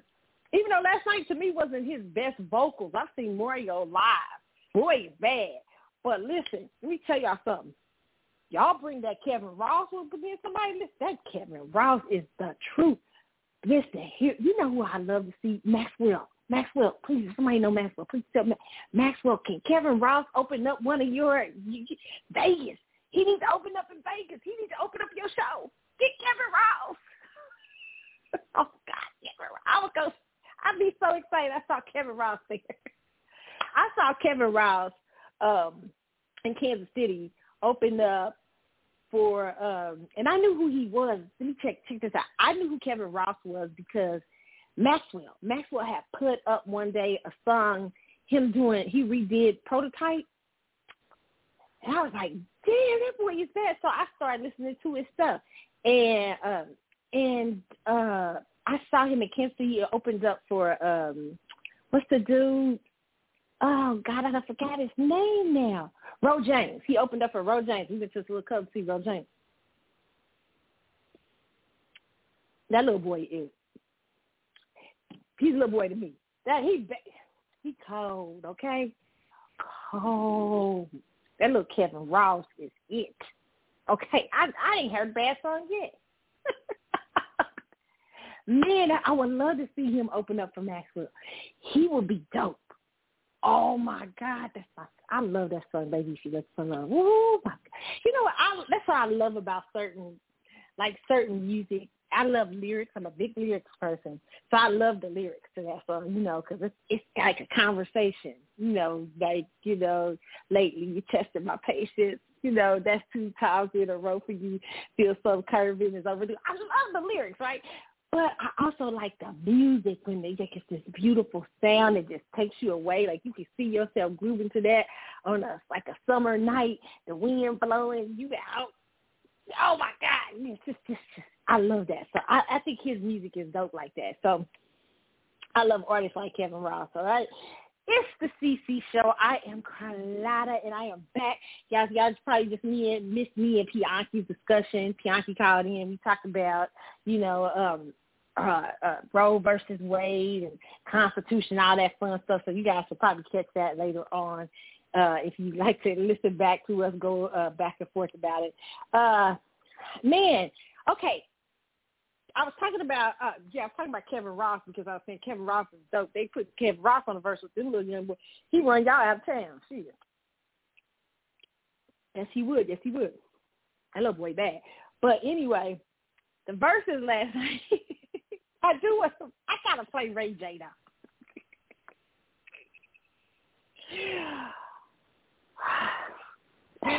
when I heard Ray J this morning singing "One Wish," my I was like, it was so early in the morning. I was like, shit, it's too early in the morning for this shit. Ray J, Ray J, what did you do?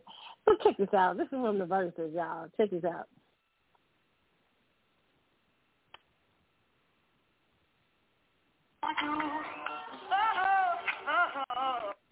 be superstar. Wish to have a fancy car.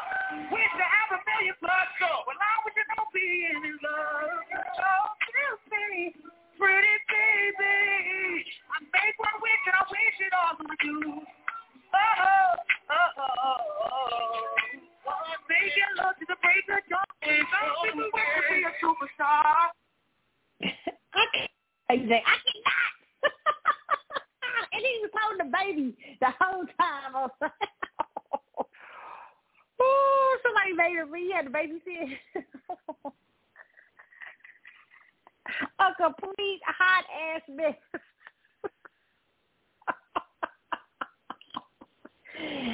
oh, Lord, listen. I knew that verse was gonna be shit. Really, I did. I really did. Did from a and eating watermelon out the audience. That was too much shit. Too much shit going on. I, it's just a hot mess, okay? But I'm not surprised Mario won that because Mario can sing. and that's that, all right? Um, also this week, we got to talk about Beyonce. Beyonce releases her new song and can I tell y'all something? I hate it. But it was it's it's it's I feel like it's I feel like I'm kinda getting possessed by it. It's like I hear it in the back, man, you wanna break myself, you wanna break myself it's like a, a, a tell everybody. It's like I hear it bouncing in my head. it's like if you listen to it once, it haunts you. Listen, okay, let me tell y'all the truth about what I think about this Beyonce song, okay? Here's the deal. Y'all gonna pretend to like it. Y'all gonna pretend that it's a renaissance out here when ain't nothing but 90s throwback. Like she didn't come, up, she didn't show up at Sade, but she did show up at Crystal, was it Crystal Waters? Who is it now? Uh, what's the other one? Robin? The, the 90s house music thing? I she, she, Beyonce. Let me just be honest with y'all about Beyonce, okay?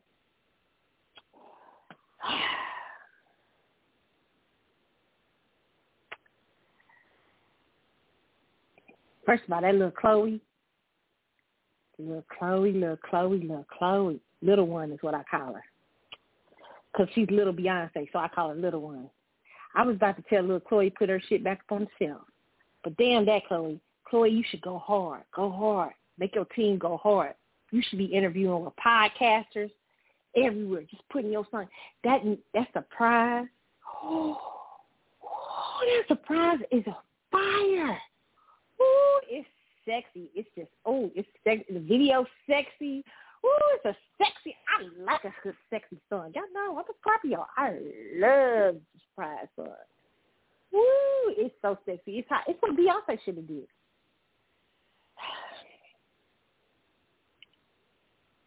Now you won't break my soul. I'm gonna tell everybody. Uh, uh, what is it? I I'm gonna quit my job in the inflation time. Beyonce's being unrealistic, trying to be deep out in these motherfucking streets. No, Beyonce. Beyonce, you know what would have surprised me had you did something like Little Chloe, because that's your lane. What I mean is come out, be sexy. And see, listen, a lot of people getting mad at Ciara for twerking because they're saying, oh, she's supposed to be married, so she's doing twerking on a video. Ciara's an entertainer. She's not just Russell Wilson's wife. She's an entertainer. And entertainer, they do videos and they require acting. She's she's doing she's being act. In some senses, her videos acting. She's acting like a girl who's a twerking girl. She's trying. She's still trying to remain hip. It's a balancing act. Still trying to remain hip to her audience, but also embracing her role as mom and and and and, and wife and everything like that. And shout out to Russell. It's not him being a simp. And a lot of you dudes need to stop that. I know y'all trying. Y'all think y'all because a lot of y'all y'all ain't married. Y'all be talking all this shit. But Russell is married. It don't matter whether Ciara if she thinks she gonna leave me, you think she's this or that, you think she's whatever, whatever. It don't even matter. She has the right to do whatever the fuck she want to do, and he do too. But what I'm saying is, and right now he's committed and understanding of her career. And I think that's dope. I don't think there's anything wrong with that. Beyonce, don't nobody say nothing about Beyonce show her ass all the time. She married Jay Z, she show her ass all the time. That's Beyonce. Beyonce's always showing her ass on Ivy Court. Now, I really would have loved to see Beyonce be an actress again. Get back to being a little normal, like take her career and shift it. Like I want to see Beyonce because I believe that the thing that keeps Beyonce from great, complete greatness to me is not her not embracing herself, trying to be something, trying to prove to everybody that she's some sort of deep artist. When she just should just be fun and be herself. I just it's so she's had such a contrived career, and so I want I want to see her loosen up a bit. Like I would have loved to see her do a song like Surprise and be sexy and not with Jay Z in the video, with another man because you a singer, you a singer, you you do videos. I would have loved to see her get out her element, have fun. Like let's see be the woman Beyonce again because now all I see when she comes, I don't know if they, I I, I don't think of Beyonce as a person anymore. I look at her as like a robot or something because there don't be nothing in her eyes no more. I saw a video the other day of Beyonce talking her back in the B-Day days, and I was actually like, wow, I remember her. She was smiling, and the light was in her eyes. It looked like er, she was home. Like she was like now when she shows up, she don't look like she home. You like, is somebody there? She just smiling and just talking. And I and blah blah blah. Even on the documentaries, like when she be talking, it still seems like ain't nothing there. But I miss this little fun girl. I, I mean, not you know. I know you gotta evolve. I get that, but I miss the glow, the the the person who didn't have any like any hang-ups and stuff like that. And it's just it's just now I see a robot, and I really feel like this. Really, you won't break my soul song and stuff. This your fans is gonna hype it up for a little while. But you know, unless you have some bangers on that album, It might go to the way of Black King.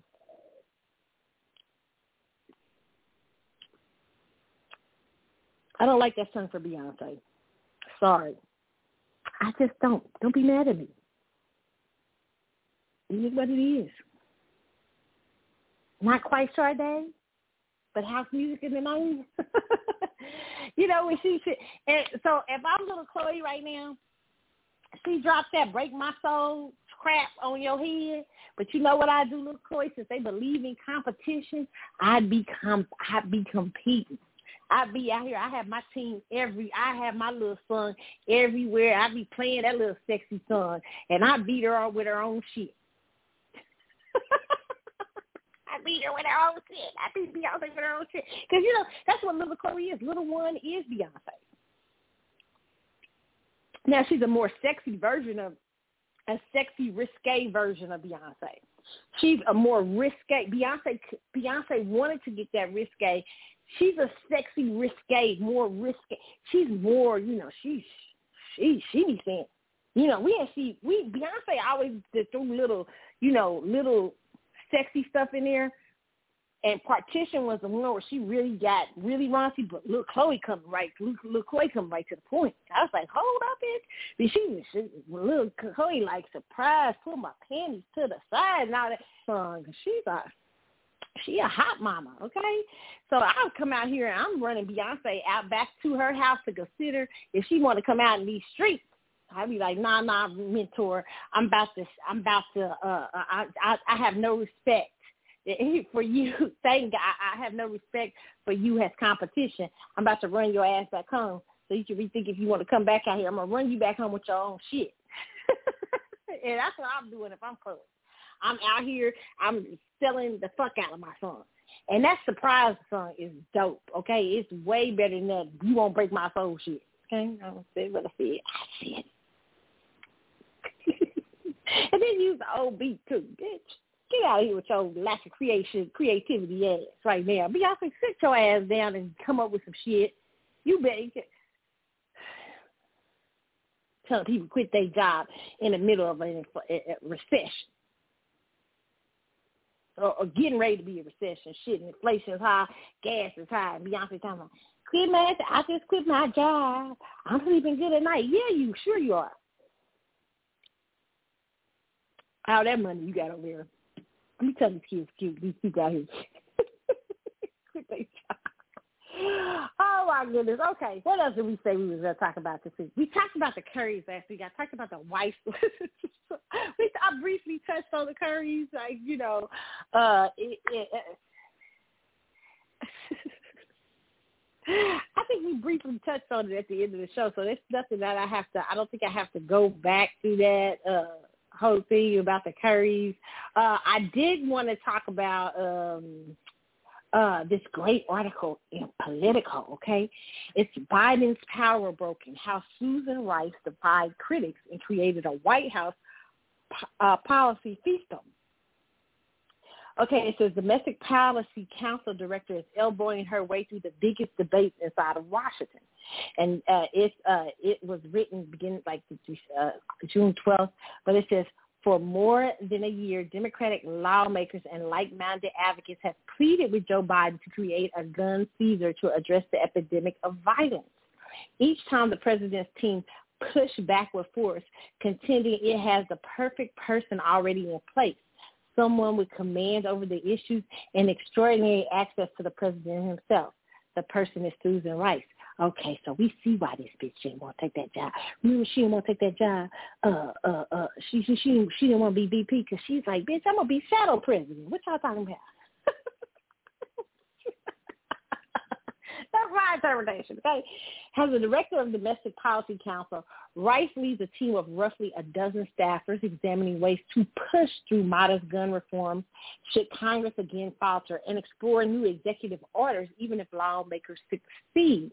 Her ascendance to the role of point person on guns marks the latest chunk of policy turf over which she has claimed jurisdiction, joining a sprawling portfolio that stretches from um, uh, poli- uh, p- policing and racial justice to student loan debt, immigration, healthcare policy, including a prime piece of protecting abortion rights. The scope, the scope of her fiefdom is is as remarkable as she managed to secure it. Having uh, skewed a public uh, facing role, Rice has relied on a combination of internal maneuvering and bureaucratic know-how to place herself at the nerve center of some of the fiercest debates rolling uh, Washington, rolling Washington.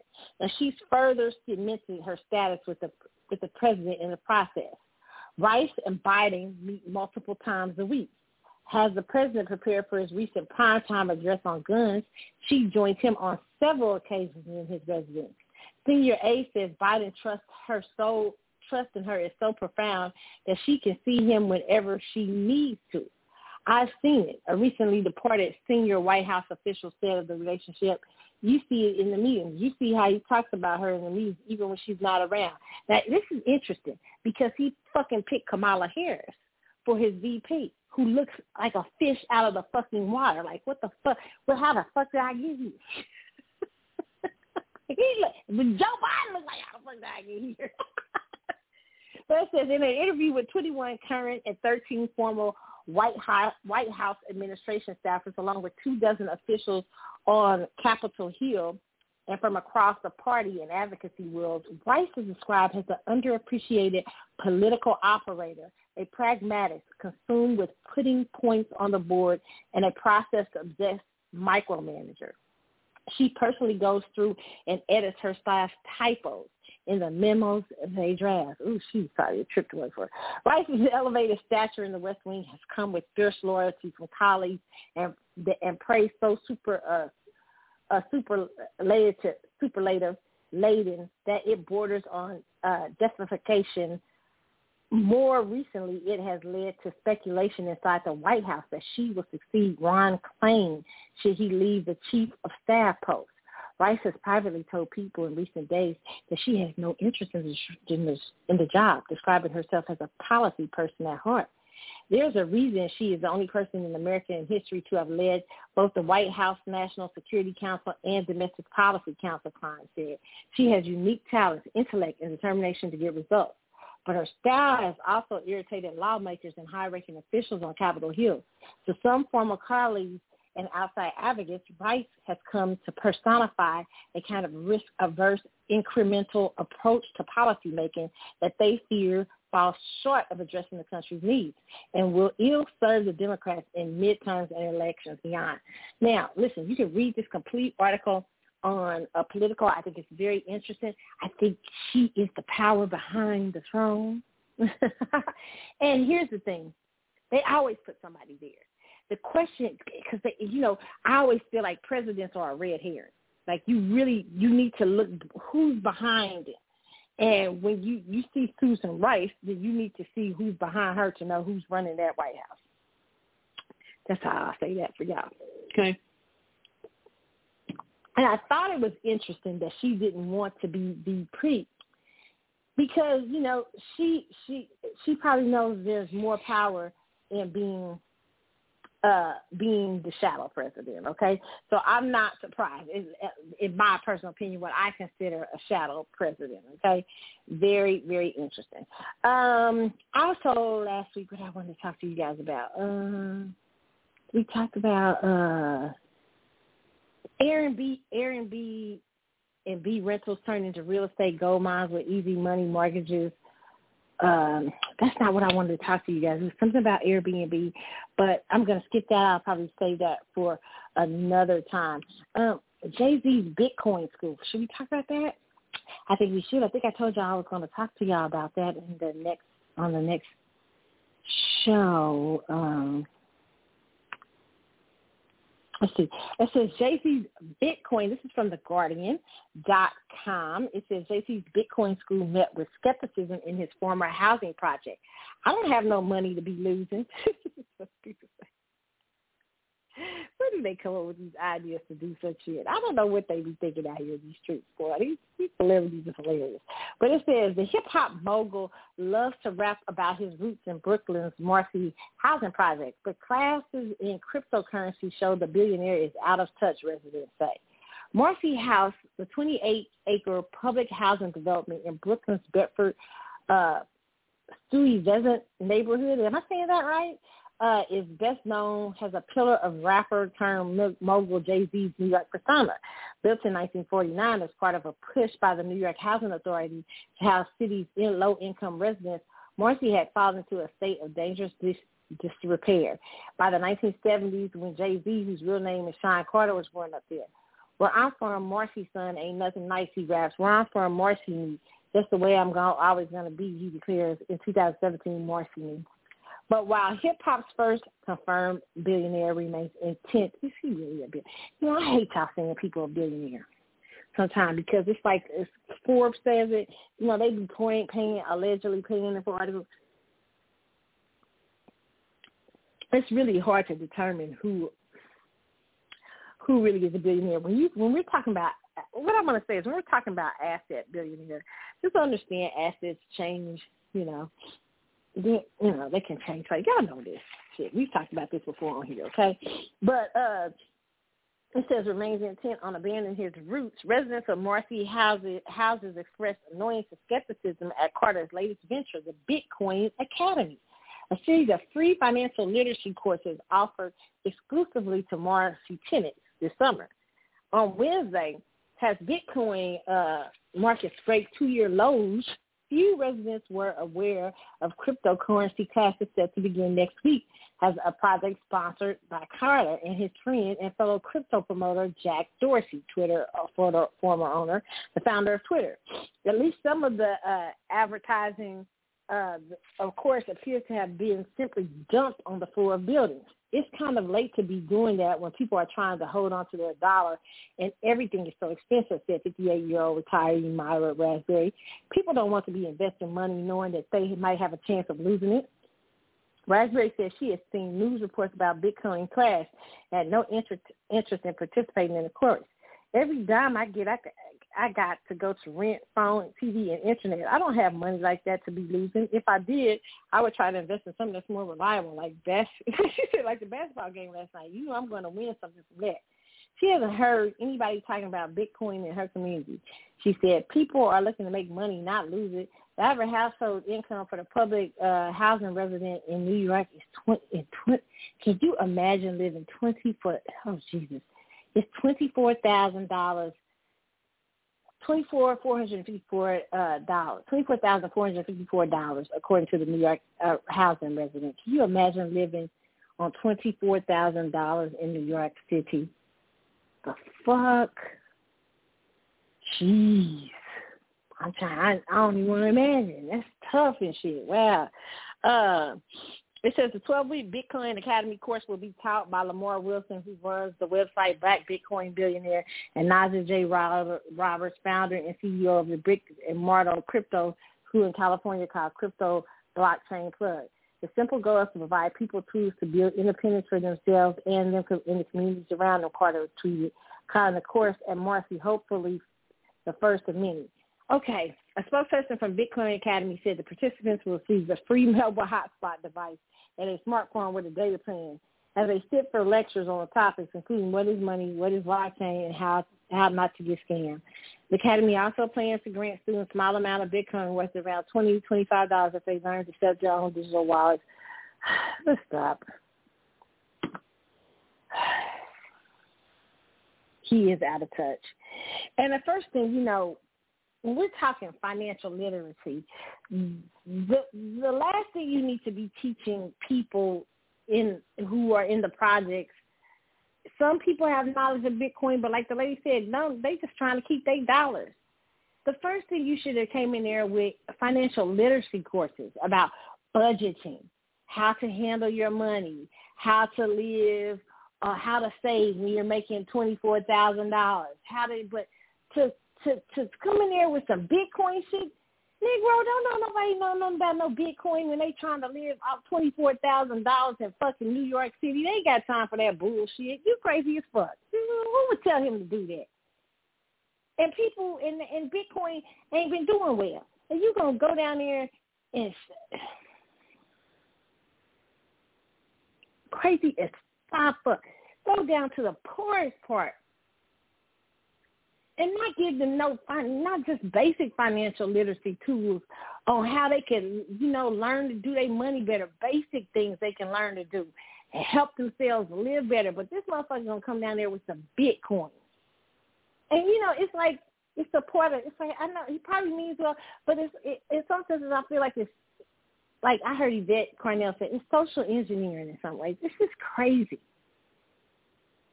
In the projects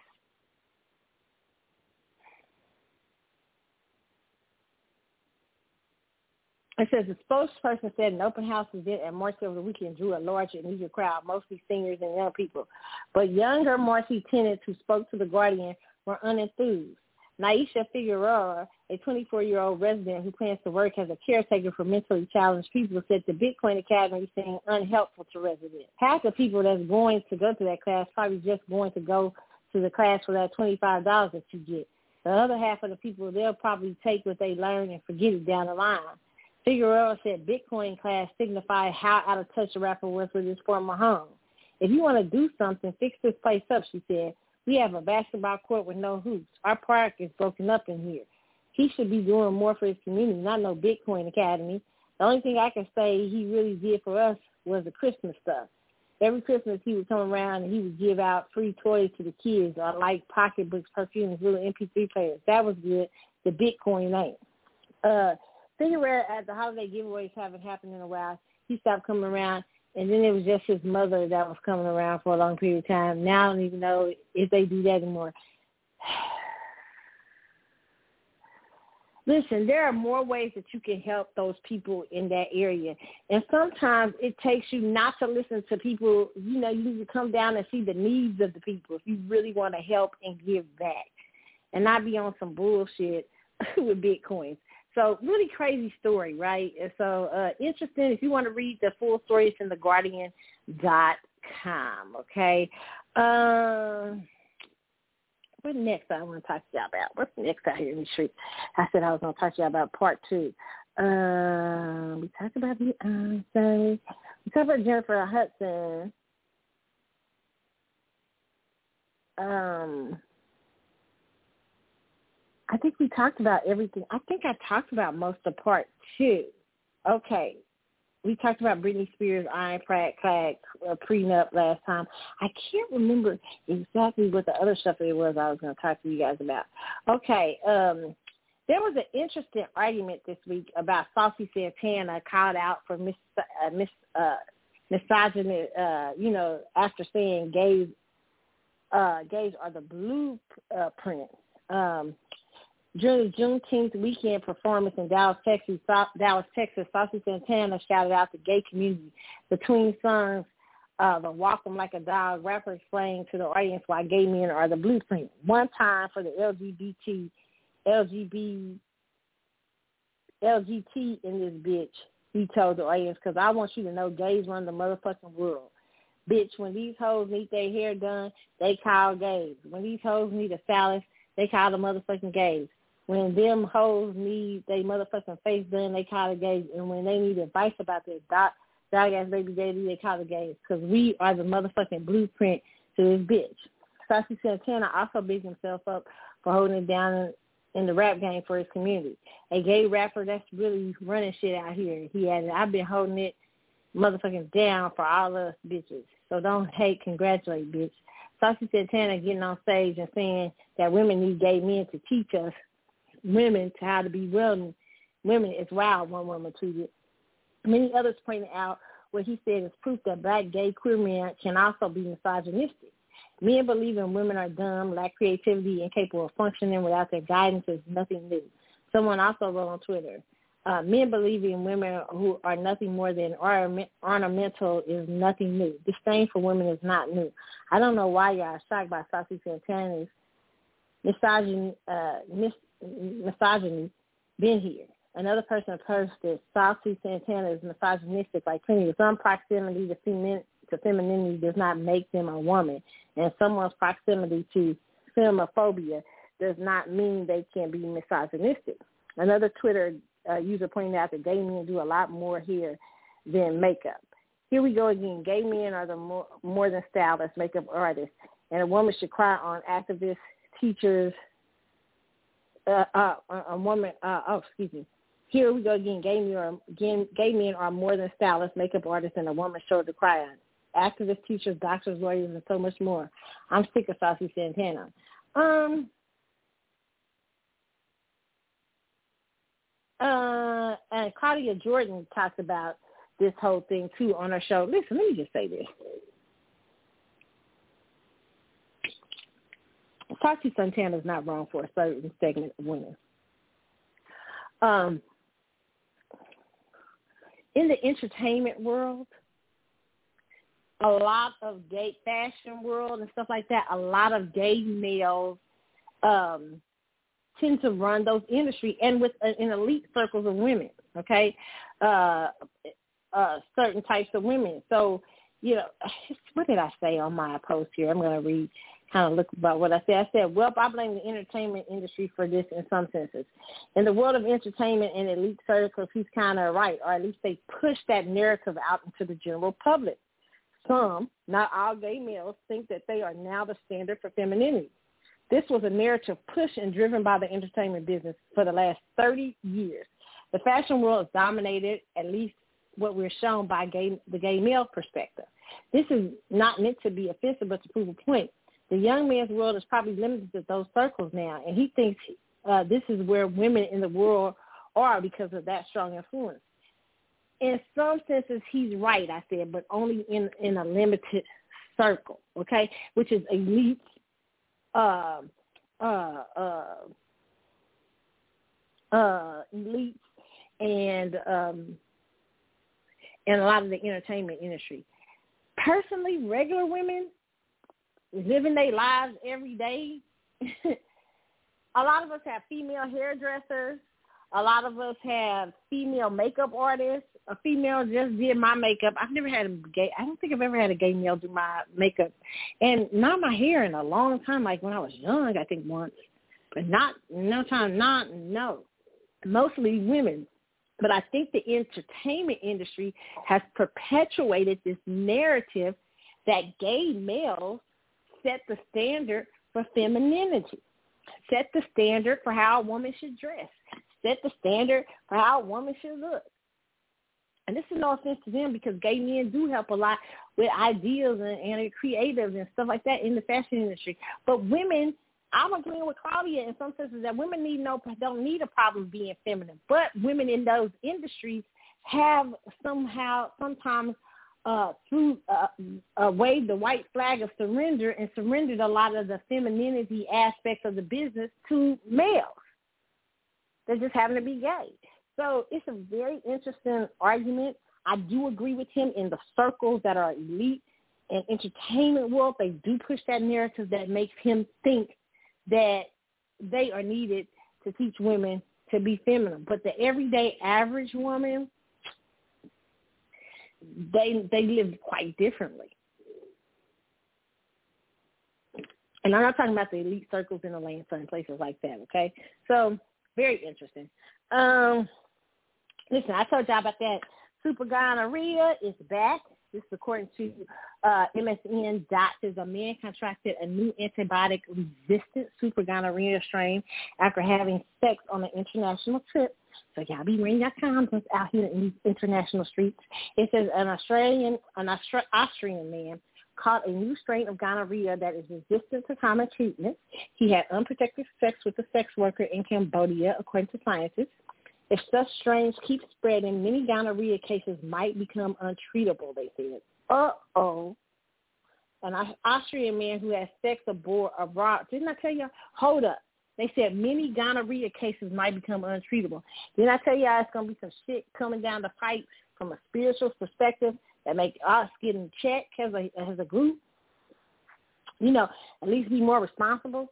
Uh, but it says uh, uh, Austrian man who has sex caught a new strain of so-called super gonorrhea that is resistant to most antibiotics commonly used to treat the infection, scientists have said. This is the second time a super gonorrhea strain has been detected after another was found in 2018 in multiple countries. We did talk about that. The term super gonorrhea refers to a bug that has a high level of resistance to current recommended treatments, according to World Health Organization.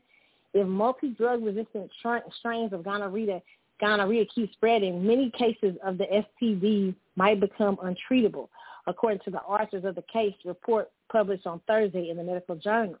Eurosurveillance, which is published by the European Center for Disease Prevention and Control. Most cases of gonorrhea don't produce symptoms, but can still cause serious complications such as infertility if it's not possible to treat the infection.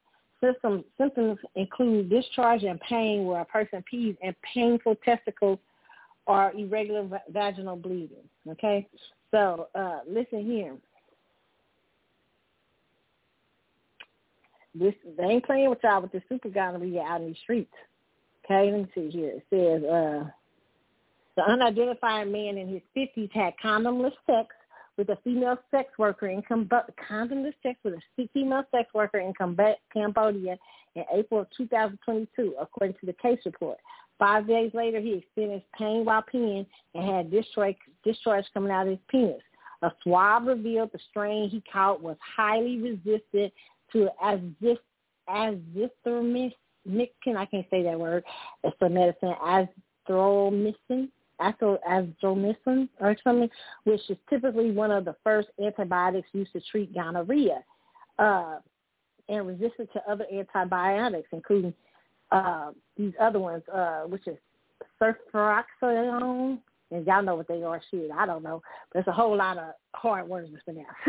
Gonorrhea treatment varies from country to country, but tends to start with a combination of um, uh, this uh, the A word and the C word. I can't say this. You know, it's medicine. It's just really hard to say. In the U.S. CDC recommends um, ceftriaxone has a single antibiotic for most gonorrhea cases in the first instance. Okay, so listen. I'm telling you, it says using condoms is one of the main ways to avoid catching gonorrhea. I'm telling y'all, if y'all going out here, just listen, let's have a talk, people.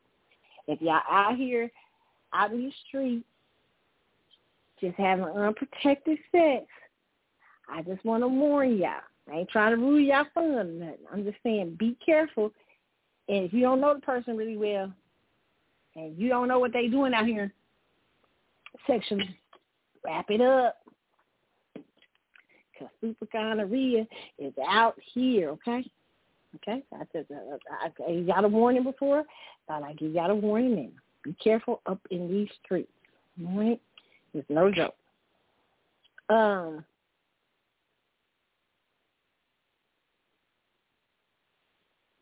okay. Let's see what else we got. Uh, uh, somebody saying anti-abortion is about reserving. Okay, that's interesting. Um, let's see, what else do we need to talk about here? Uh, Southwest Airlines protest. Okay, let's hopefully they'll wrap that up by July. That's all I got to say about that. But pilots were protesting this week because they're not be getting enough help in the airline industry. A lot of these, a lot of this is a reason why a lot of these uh, planes and stuff have been canceled. And listen, you don't want no problem. We want the pilots to be comfortable. Tell you don't want pilots try, uh, flying more than 12 hours and stuff flying you around. You want a safe trip to and from. So let's pray that these airlines get it together and start giving these people the help they need, okay? Um, Jennifer Lopez introduced her child Emme uh, using gender neutral pronouns before they sang a duet at Dodger Stadium. This is according to Yahoo.com. Jennifer Lopez introduced her child Emme Nunez using they them at a performance Thursday. Lopez and Nunez performed a duet a thousand years during the show, according to the Independent. The pair also performed together during the Super Bowl halftime show in 2020. Jennifer Lopez introduced her 14-year-old child using gender-neutral pronouns during a performance at Dodger Stadium in Los Angeles on Thursday. Emme Nunez joined the mother to perform a duet of Christina Perri's A Thousand Years at the Los Angeles Dodgers uh, Foundation Blue Diamond Gala, according to Independent. Lopez joked that Nunez was very, very busy, booked, and pricey, but that they were worth every single penny because they're my favorite duet partners of all time. The last time we performed together um, was in a stadium like this, and I asked them to sing with me, and they won't. So this is uh, a very special occasion. The Independent reports Lopez said, referring to the Super Bowl halftime, she also brought Nunez on stage for 2020. Uh, listen, um, I think kids are too young to do this pronoun gender. Are you a she? Is she a she? Right now, she you ain't got right now. You too right now. I'm not gonna confuse your life with they or them. I'm just not gonna do that to you, baby. That's something you're gonna have to grow up and make the decision in your life if you want to do. Now, if you telling mama that you confused out in these streets and stuff like that, well, hey, I'll get you some therapy so you can have a talk and talk it out so you can make that decision when you get a come of age in the way you need to make it. But at least you can talk it out with somebody so that you can be sure that not somebody who's going to influence you what to do, but somebody that you can that can talk, talk out your thoughts with you, and you can know why you feel this way. And then when you hit of age, then you will have the tools and everything to decide if you want to do this. But for now, to me, you a sheep. Ain't no they, them, they, cuz. This world is just starting to get just so confusing for children. Y'all just getting, y'all just doing the most. And that's just my opinion. It's just so it's just such such confusion out here for these babies. And parents act like they don't know what the fuck to do. You, you don't know how to just tell them, hey, I, that's something that I'm not gonna. We ain't gonna. We're not gonna have you doing. I know what you was born. You was born a sheep. So that's who you are to me. Okay, until you ready, and when you grown, you be whoever you want to be. Okay, so you know that's just hey, my personal opinion. But, you know, everybody's different. Okay, Diddy side piece, Gina pissed after Diddy gave her no credit for helping him with his new single, allegedly. Why y'all all making, he wasn't, what's wrong with y'all girls? Y'all girls is crazy. Okay? Uh, uh, this man is singing about uh, uh, uh, another another chick. Okay, here's the thing. Okay, Diddy this girl was very upset with Diddy this week. And, you know, it was giving me that old, you know, that crime Steve McNair vibes. I ain't trying to be funny. I ain't saying can see another race either. I'm just saying it was kind of eerie. I mean, she get too mad real quick about everything this man did. She been this alleged man, this man's alleged side chick for a number of years. People say over 10 years. And now she's seeming to be coming, like she can't understand maybe that it's over. And she seemed strange. See, yes, I can't play with certain people's feelings. You gotta be careful who you get these relationships with, and you gotta evaluate people because people nutty as fuck nowadays. They, these, you know, y'all ever hear the story about Steve McNair, Cyborg, the the football uh, player who was cheating on his wife, and he had a mistress allegedly, and I guess he went over there with the mistress. I don't know if he was trying to break it off or not, but she allegedly shot herself and then he shot him and then herself. Tragic story, okay? Tragic as fuck. So you got to be careful. Just because you're a celebrity don't mean you can't run into a crazy mofo. And I'm not saying she's crazy. I'm just saying she's giving me some strange vibes. But uh this she got pissed after he gave her no credit. So let's take a listen to her real quick. Oh, I got this up. Okay, let's start to listen. Gina is highly pissed. Went on a complete rant. Okay, I'm trying to get her. Have this song on your album, okay? Then she went on a rant. Okay, she put okay. She's been on. I was trying to get. I got the wrong video up, but she said, um, "I've been nothing but nice to someone for almost." Okay, let me get up. She said, "I've been nothing but nice to someone for almost a decade. To get treated like this publicly, am I not allowed to stand up for myself? Man, if y'all only knew, fuck, I can only take so much. I'm a fucking human being. If any of y'all was in my position, what would you would do the same?" So she's upset I guess because he didn't uh give her credit uh for a son. She's like, give her a finder's fee or something like this. Listen, listen, oh my God.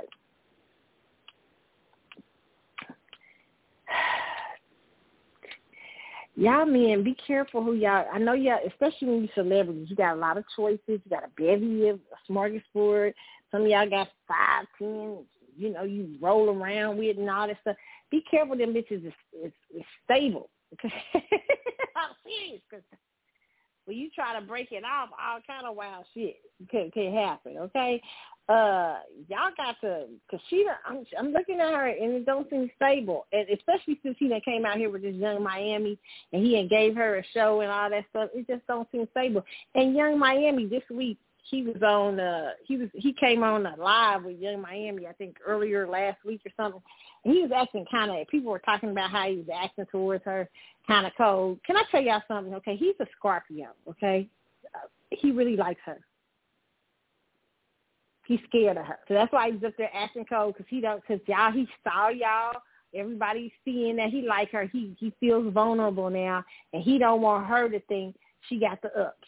So he was on there trying to act like, you know, I'm just having fun. I'm just, he was just out on, on there, like kind of treating her cold. And I was like, I, all I kept thinking when I saw the video, I was like, Negro, you really like her.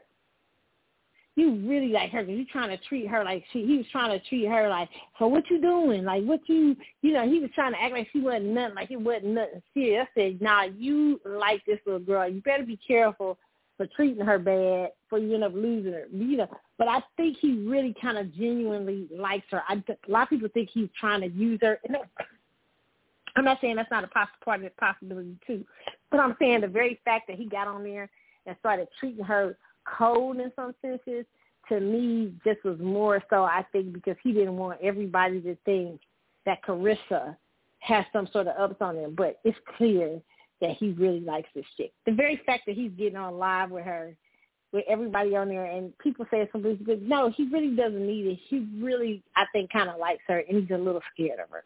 That's just my personal opinion. But hey, I could be wrong on that. But I don't think I now I don't think that they'll end in marriage. I mean, you know, I can be wrong on that too, but I can't foresee that. Just my opinion, okay? Um next. What else is uh we want to talk about here? I want to make sure I got all the little stories for y'all.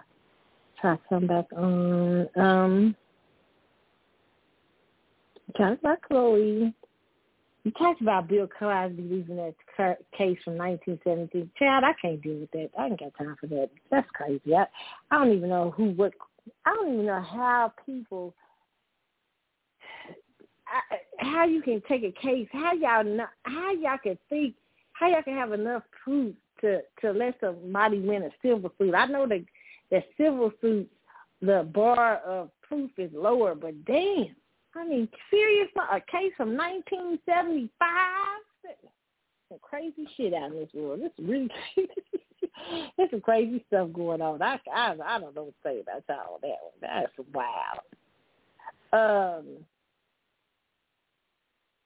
so that's what I think about that one. Um, what else here?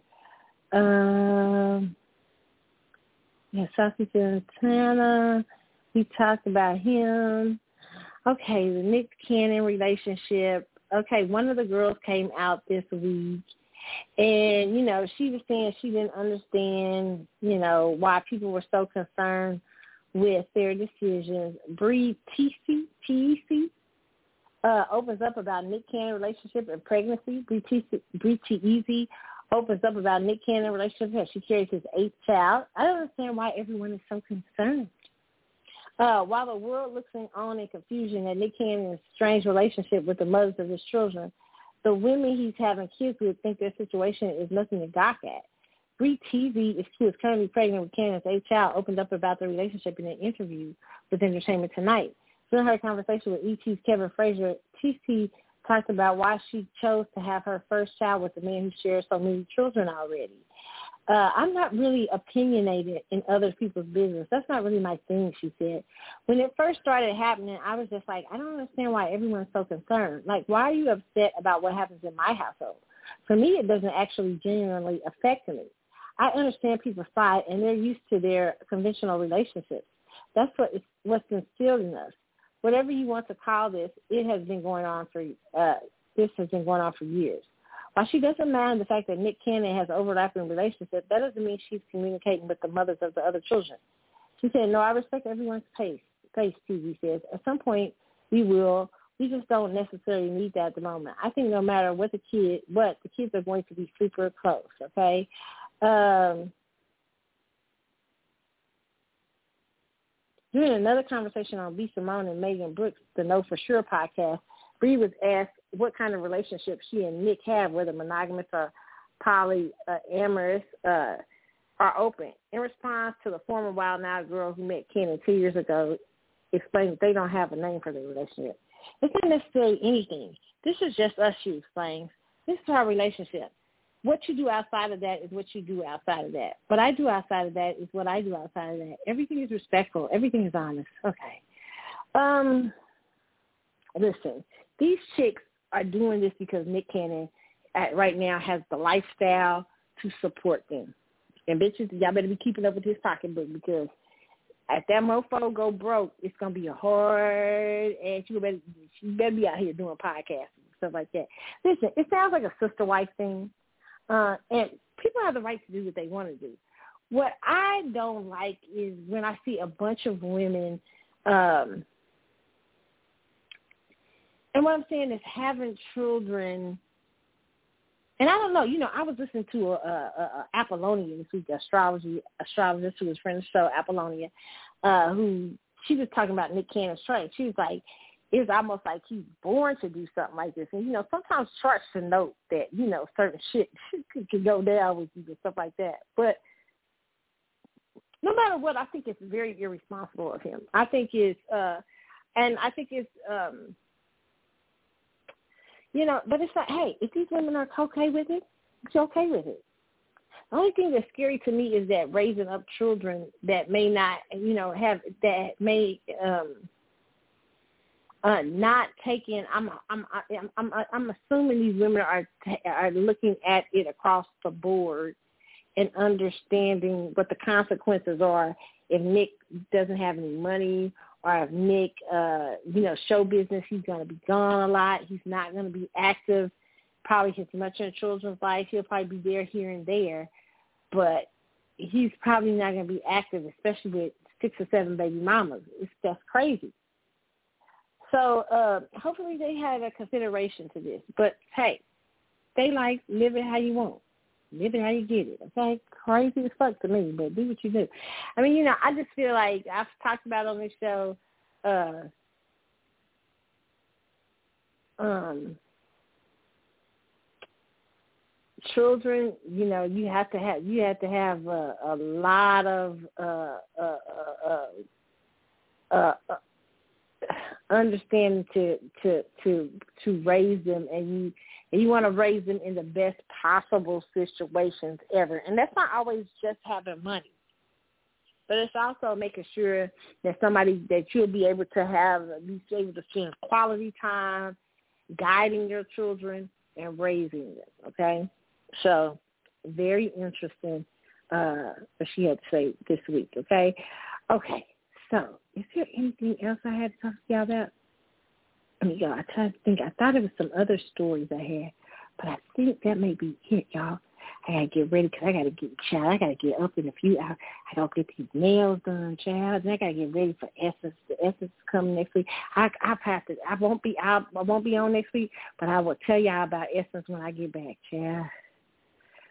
Listen, I'm telling you, I'm trying to hype myself up for Essence and get ready. I'm starting to get hyped for it, but you know, at first I was like going back and forth. Do I really gonna come? Blah blah blah blah blah. But um, you know, I'm, I think it's gonna be fun. It'll be exciting. Okay, so I will let you guys know. Especially, I'm so excited to see Janet.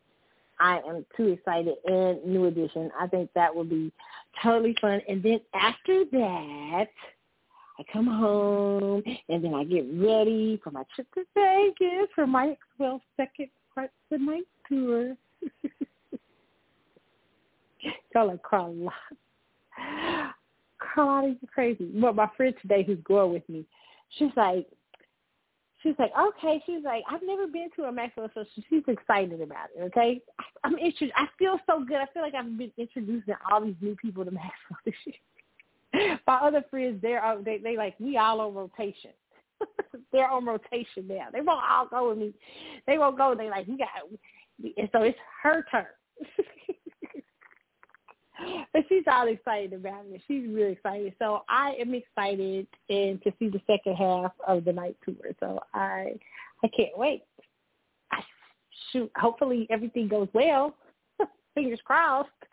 But I, you know, whatever happens, God bless, I'll be in Vegas. Okay, so uh, I'm excited about that, and you know, I'm so you know, hey, July's gonna be kind of crazy, you guys, but um, yeah, it's it's gonna be fun and full of music, definitely. I think Nicki Minaj is on Friday night at the Essence Fest. Well, I'm interested in seeing Nicki Minaj You bought a three day one of those three day passes. Oh my God, I don't know why I did that. But I'm gonna use it. I'm just gonna go ahead and see, you know, Nicki Minaj. I have to tell y'all what that's like, okay? So you guys, we have come to the end of the show. I'm I getting off a little early tonight? I think I am. Not that much early, but a little bit early.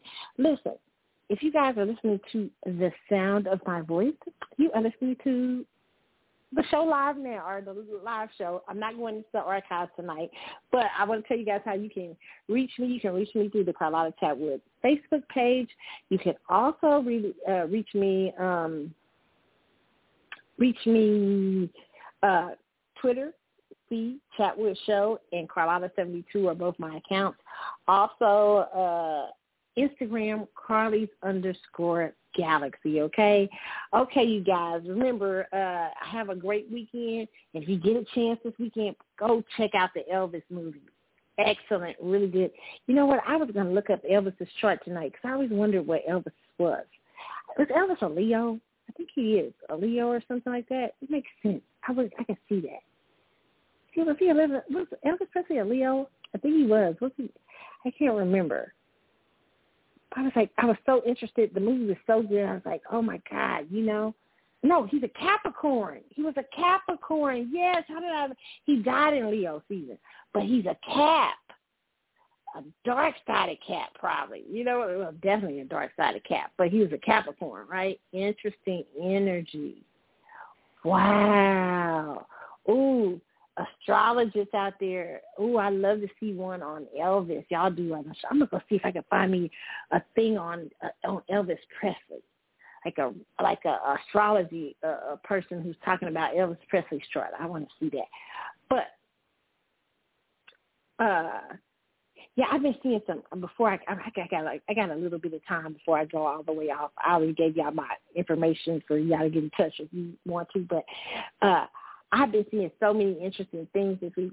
Okay, I started reading this really interesting book because the lady, you know, I was listening to this week started me to thinking because, you know, I said, wow, I never looked, really studied that side of the game. You know, she was talking about, uh, when she was talking about uh, women protecting their wounds and being sure that people aren't performing rituals you young ladies got so much to deal with because nowadays we're coming into the era, not just young ladies but males too, because we're we're coming into the era of where more people are are practicing spirituality and spiritualism and stuff like that, and so you got to watch for uh, attacks on all ends of the spectrum and everything.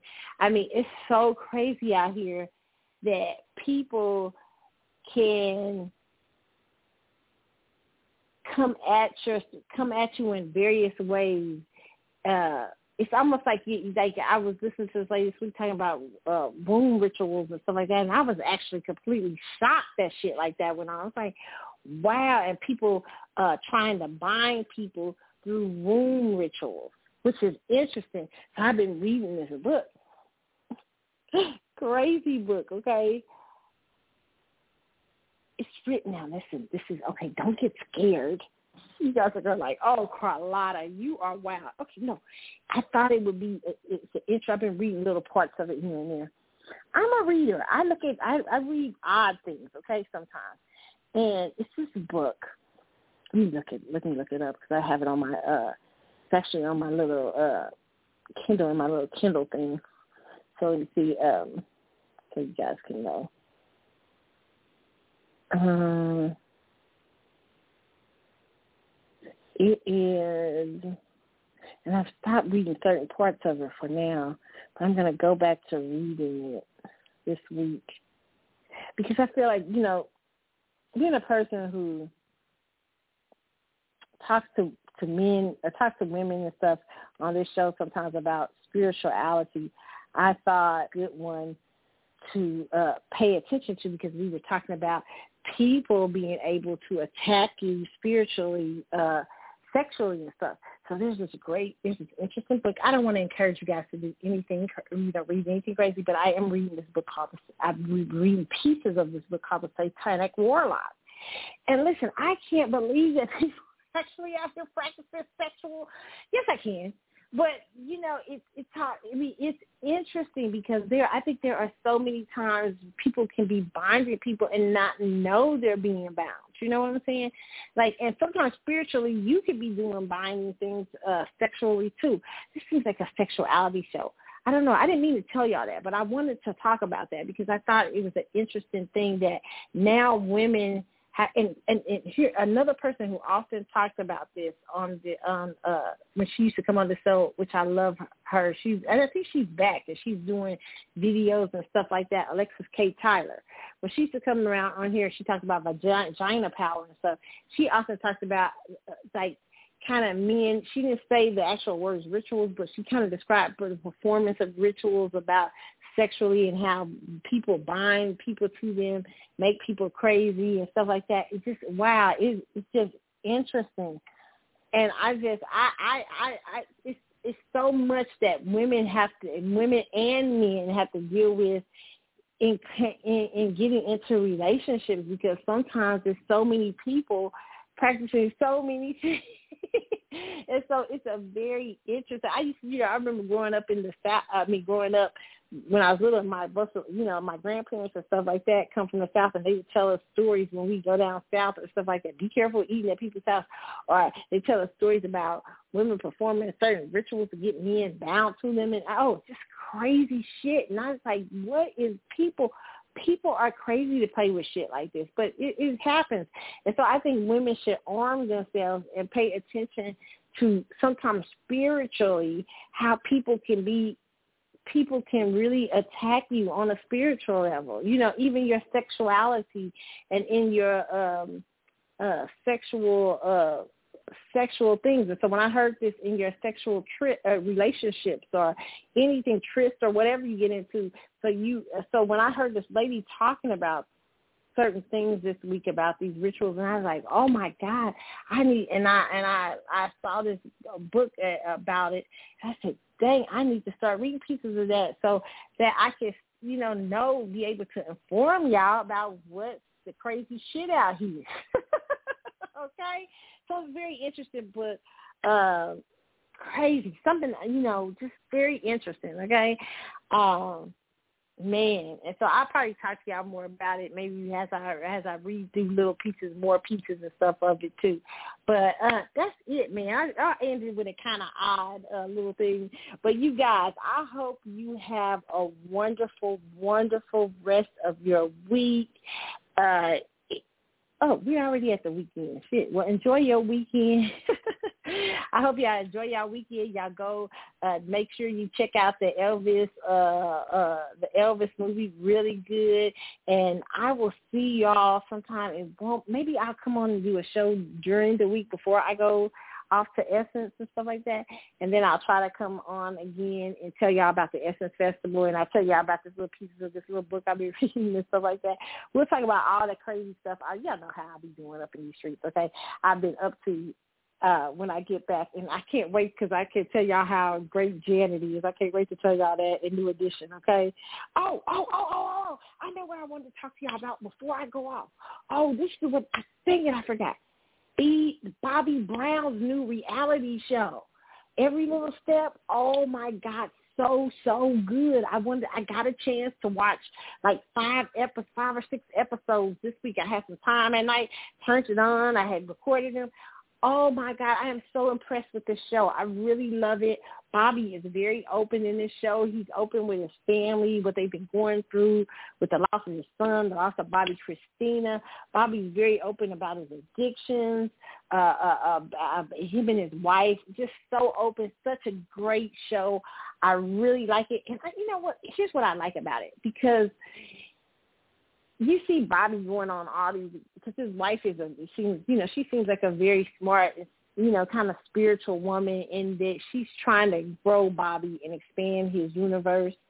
And you know, even you know how I hate spouses being managers. She is his manager, but I love the fact that she's trying to expand his world in terms of you know how he approaches his addictions and approaches new things that can help him stay balanced in his life. So it is a really, I mean, I just really, really like it. I like this show. I love, love, love, love it. okay, so y'all, if y'all get a chance to see Bobby Brown's every little step on A and E, Family is charming. Uh, I really, really love love this show for Bobby. And listen, my favorite reality show from Bobby Brown will always be being Bobby Brown with him and Whitney. That shit, hey, that I wish they would release that shit on. I, I I've heard a number of people say if they release being Bobby Brown today, people say they would buy it a video set or something. So that is one of the. I even remember hearing Wendy Williams said she kept the whole set in, uh, in old VHSs next to her her bed in her bedroom because she was so in love with the show. So many people were in love with being Bobby Brown, but the, listen, they were in love with it because it's quite it was quite dysfunctional, but the shit was funny. Shit, oh my god, my favorite one is the Christmas show when they when they were singing they came to their house singing Christmas Carol. Child, they that be a Bobby Brown was hilarious, man. That was funny, but and it, it to me it remains the best reality TV show ever, undefeated. it's a lot of it's a lot of drug usage and stuff in it, but I mean you don't see it, but you can tell they was using. But it's funny as hell. But this show with Bobby is great on a different level because you get to see a redeemed Bobby Brown, and I like what I'm seeing. You know what I'm saying? You get to see a redeemed Bobby going through the struggles and trying to maintain and growing and I love it and he and he brings his family in on this journey. So it's dope. I respect it and he's so open about it. His family's open. I think this is very good for him. And I see why he's with her because she, you know, I often think because remember the story was that she tried to she's the one who talked him into marrying. He he ran to hide and he was getting ready to marry Whitney Houston, and she's the one that talked him into going out and marrying her. I often think like, boy, maybe boy, that would be it would have been way different if she, you know, been them married. But life just delivers so many interesting things, and now she's the one married to him. And listen, I mean, you know, I see it. She's very good for Bobby Brown, in my opinion, right now. Looking at her. Now, what I don't like, I will say this: it's hard because Bobby looks a sense. I hate that's why I don't like spouses being managers. Uh, but there is a sense of I mean, he seems like a very dependent on her, and I hate when I see people in that space with somebody like being overly dependent because you can put a lot of pressure on a spouse when they're also managing your career and you're very dependent because you got drug issues and stuff like that. But uh, I hope that has has that she she they're both able to expand the work because she's talking about this week how he's going on tour with New Edition and she can't be there and he has to be strong on his own. And I thought that was dope because I was like yeah because I was seeing it has a problem. But it is so interesting to watch. If you guys get a chance Bobby Brown every little step on the A and E channel I'm just telling you, I ain't get paid nothing for this. I just love the show. It's a very good show. I've enjoyed watching it and watching Bobby Brown's family. It's it's fun, it's light, and it's and it's very interesting to watch. Okay, all right, you guys. It's been real. I am out. We're gonna leave out with Return of the Mack. Mark Mor- uh, Mark Morrison. It's Carlotta. I am out, y'all. Y'all have a good one. See ya.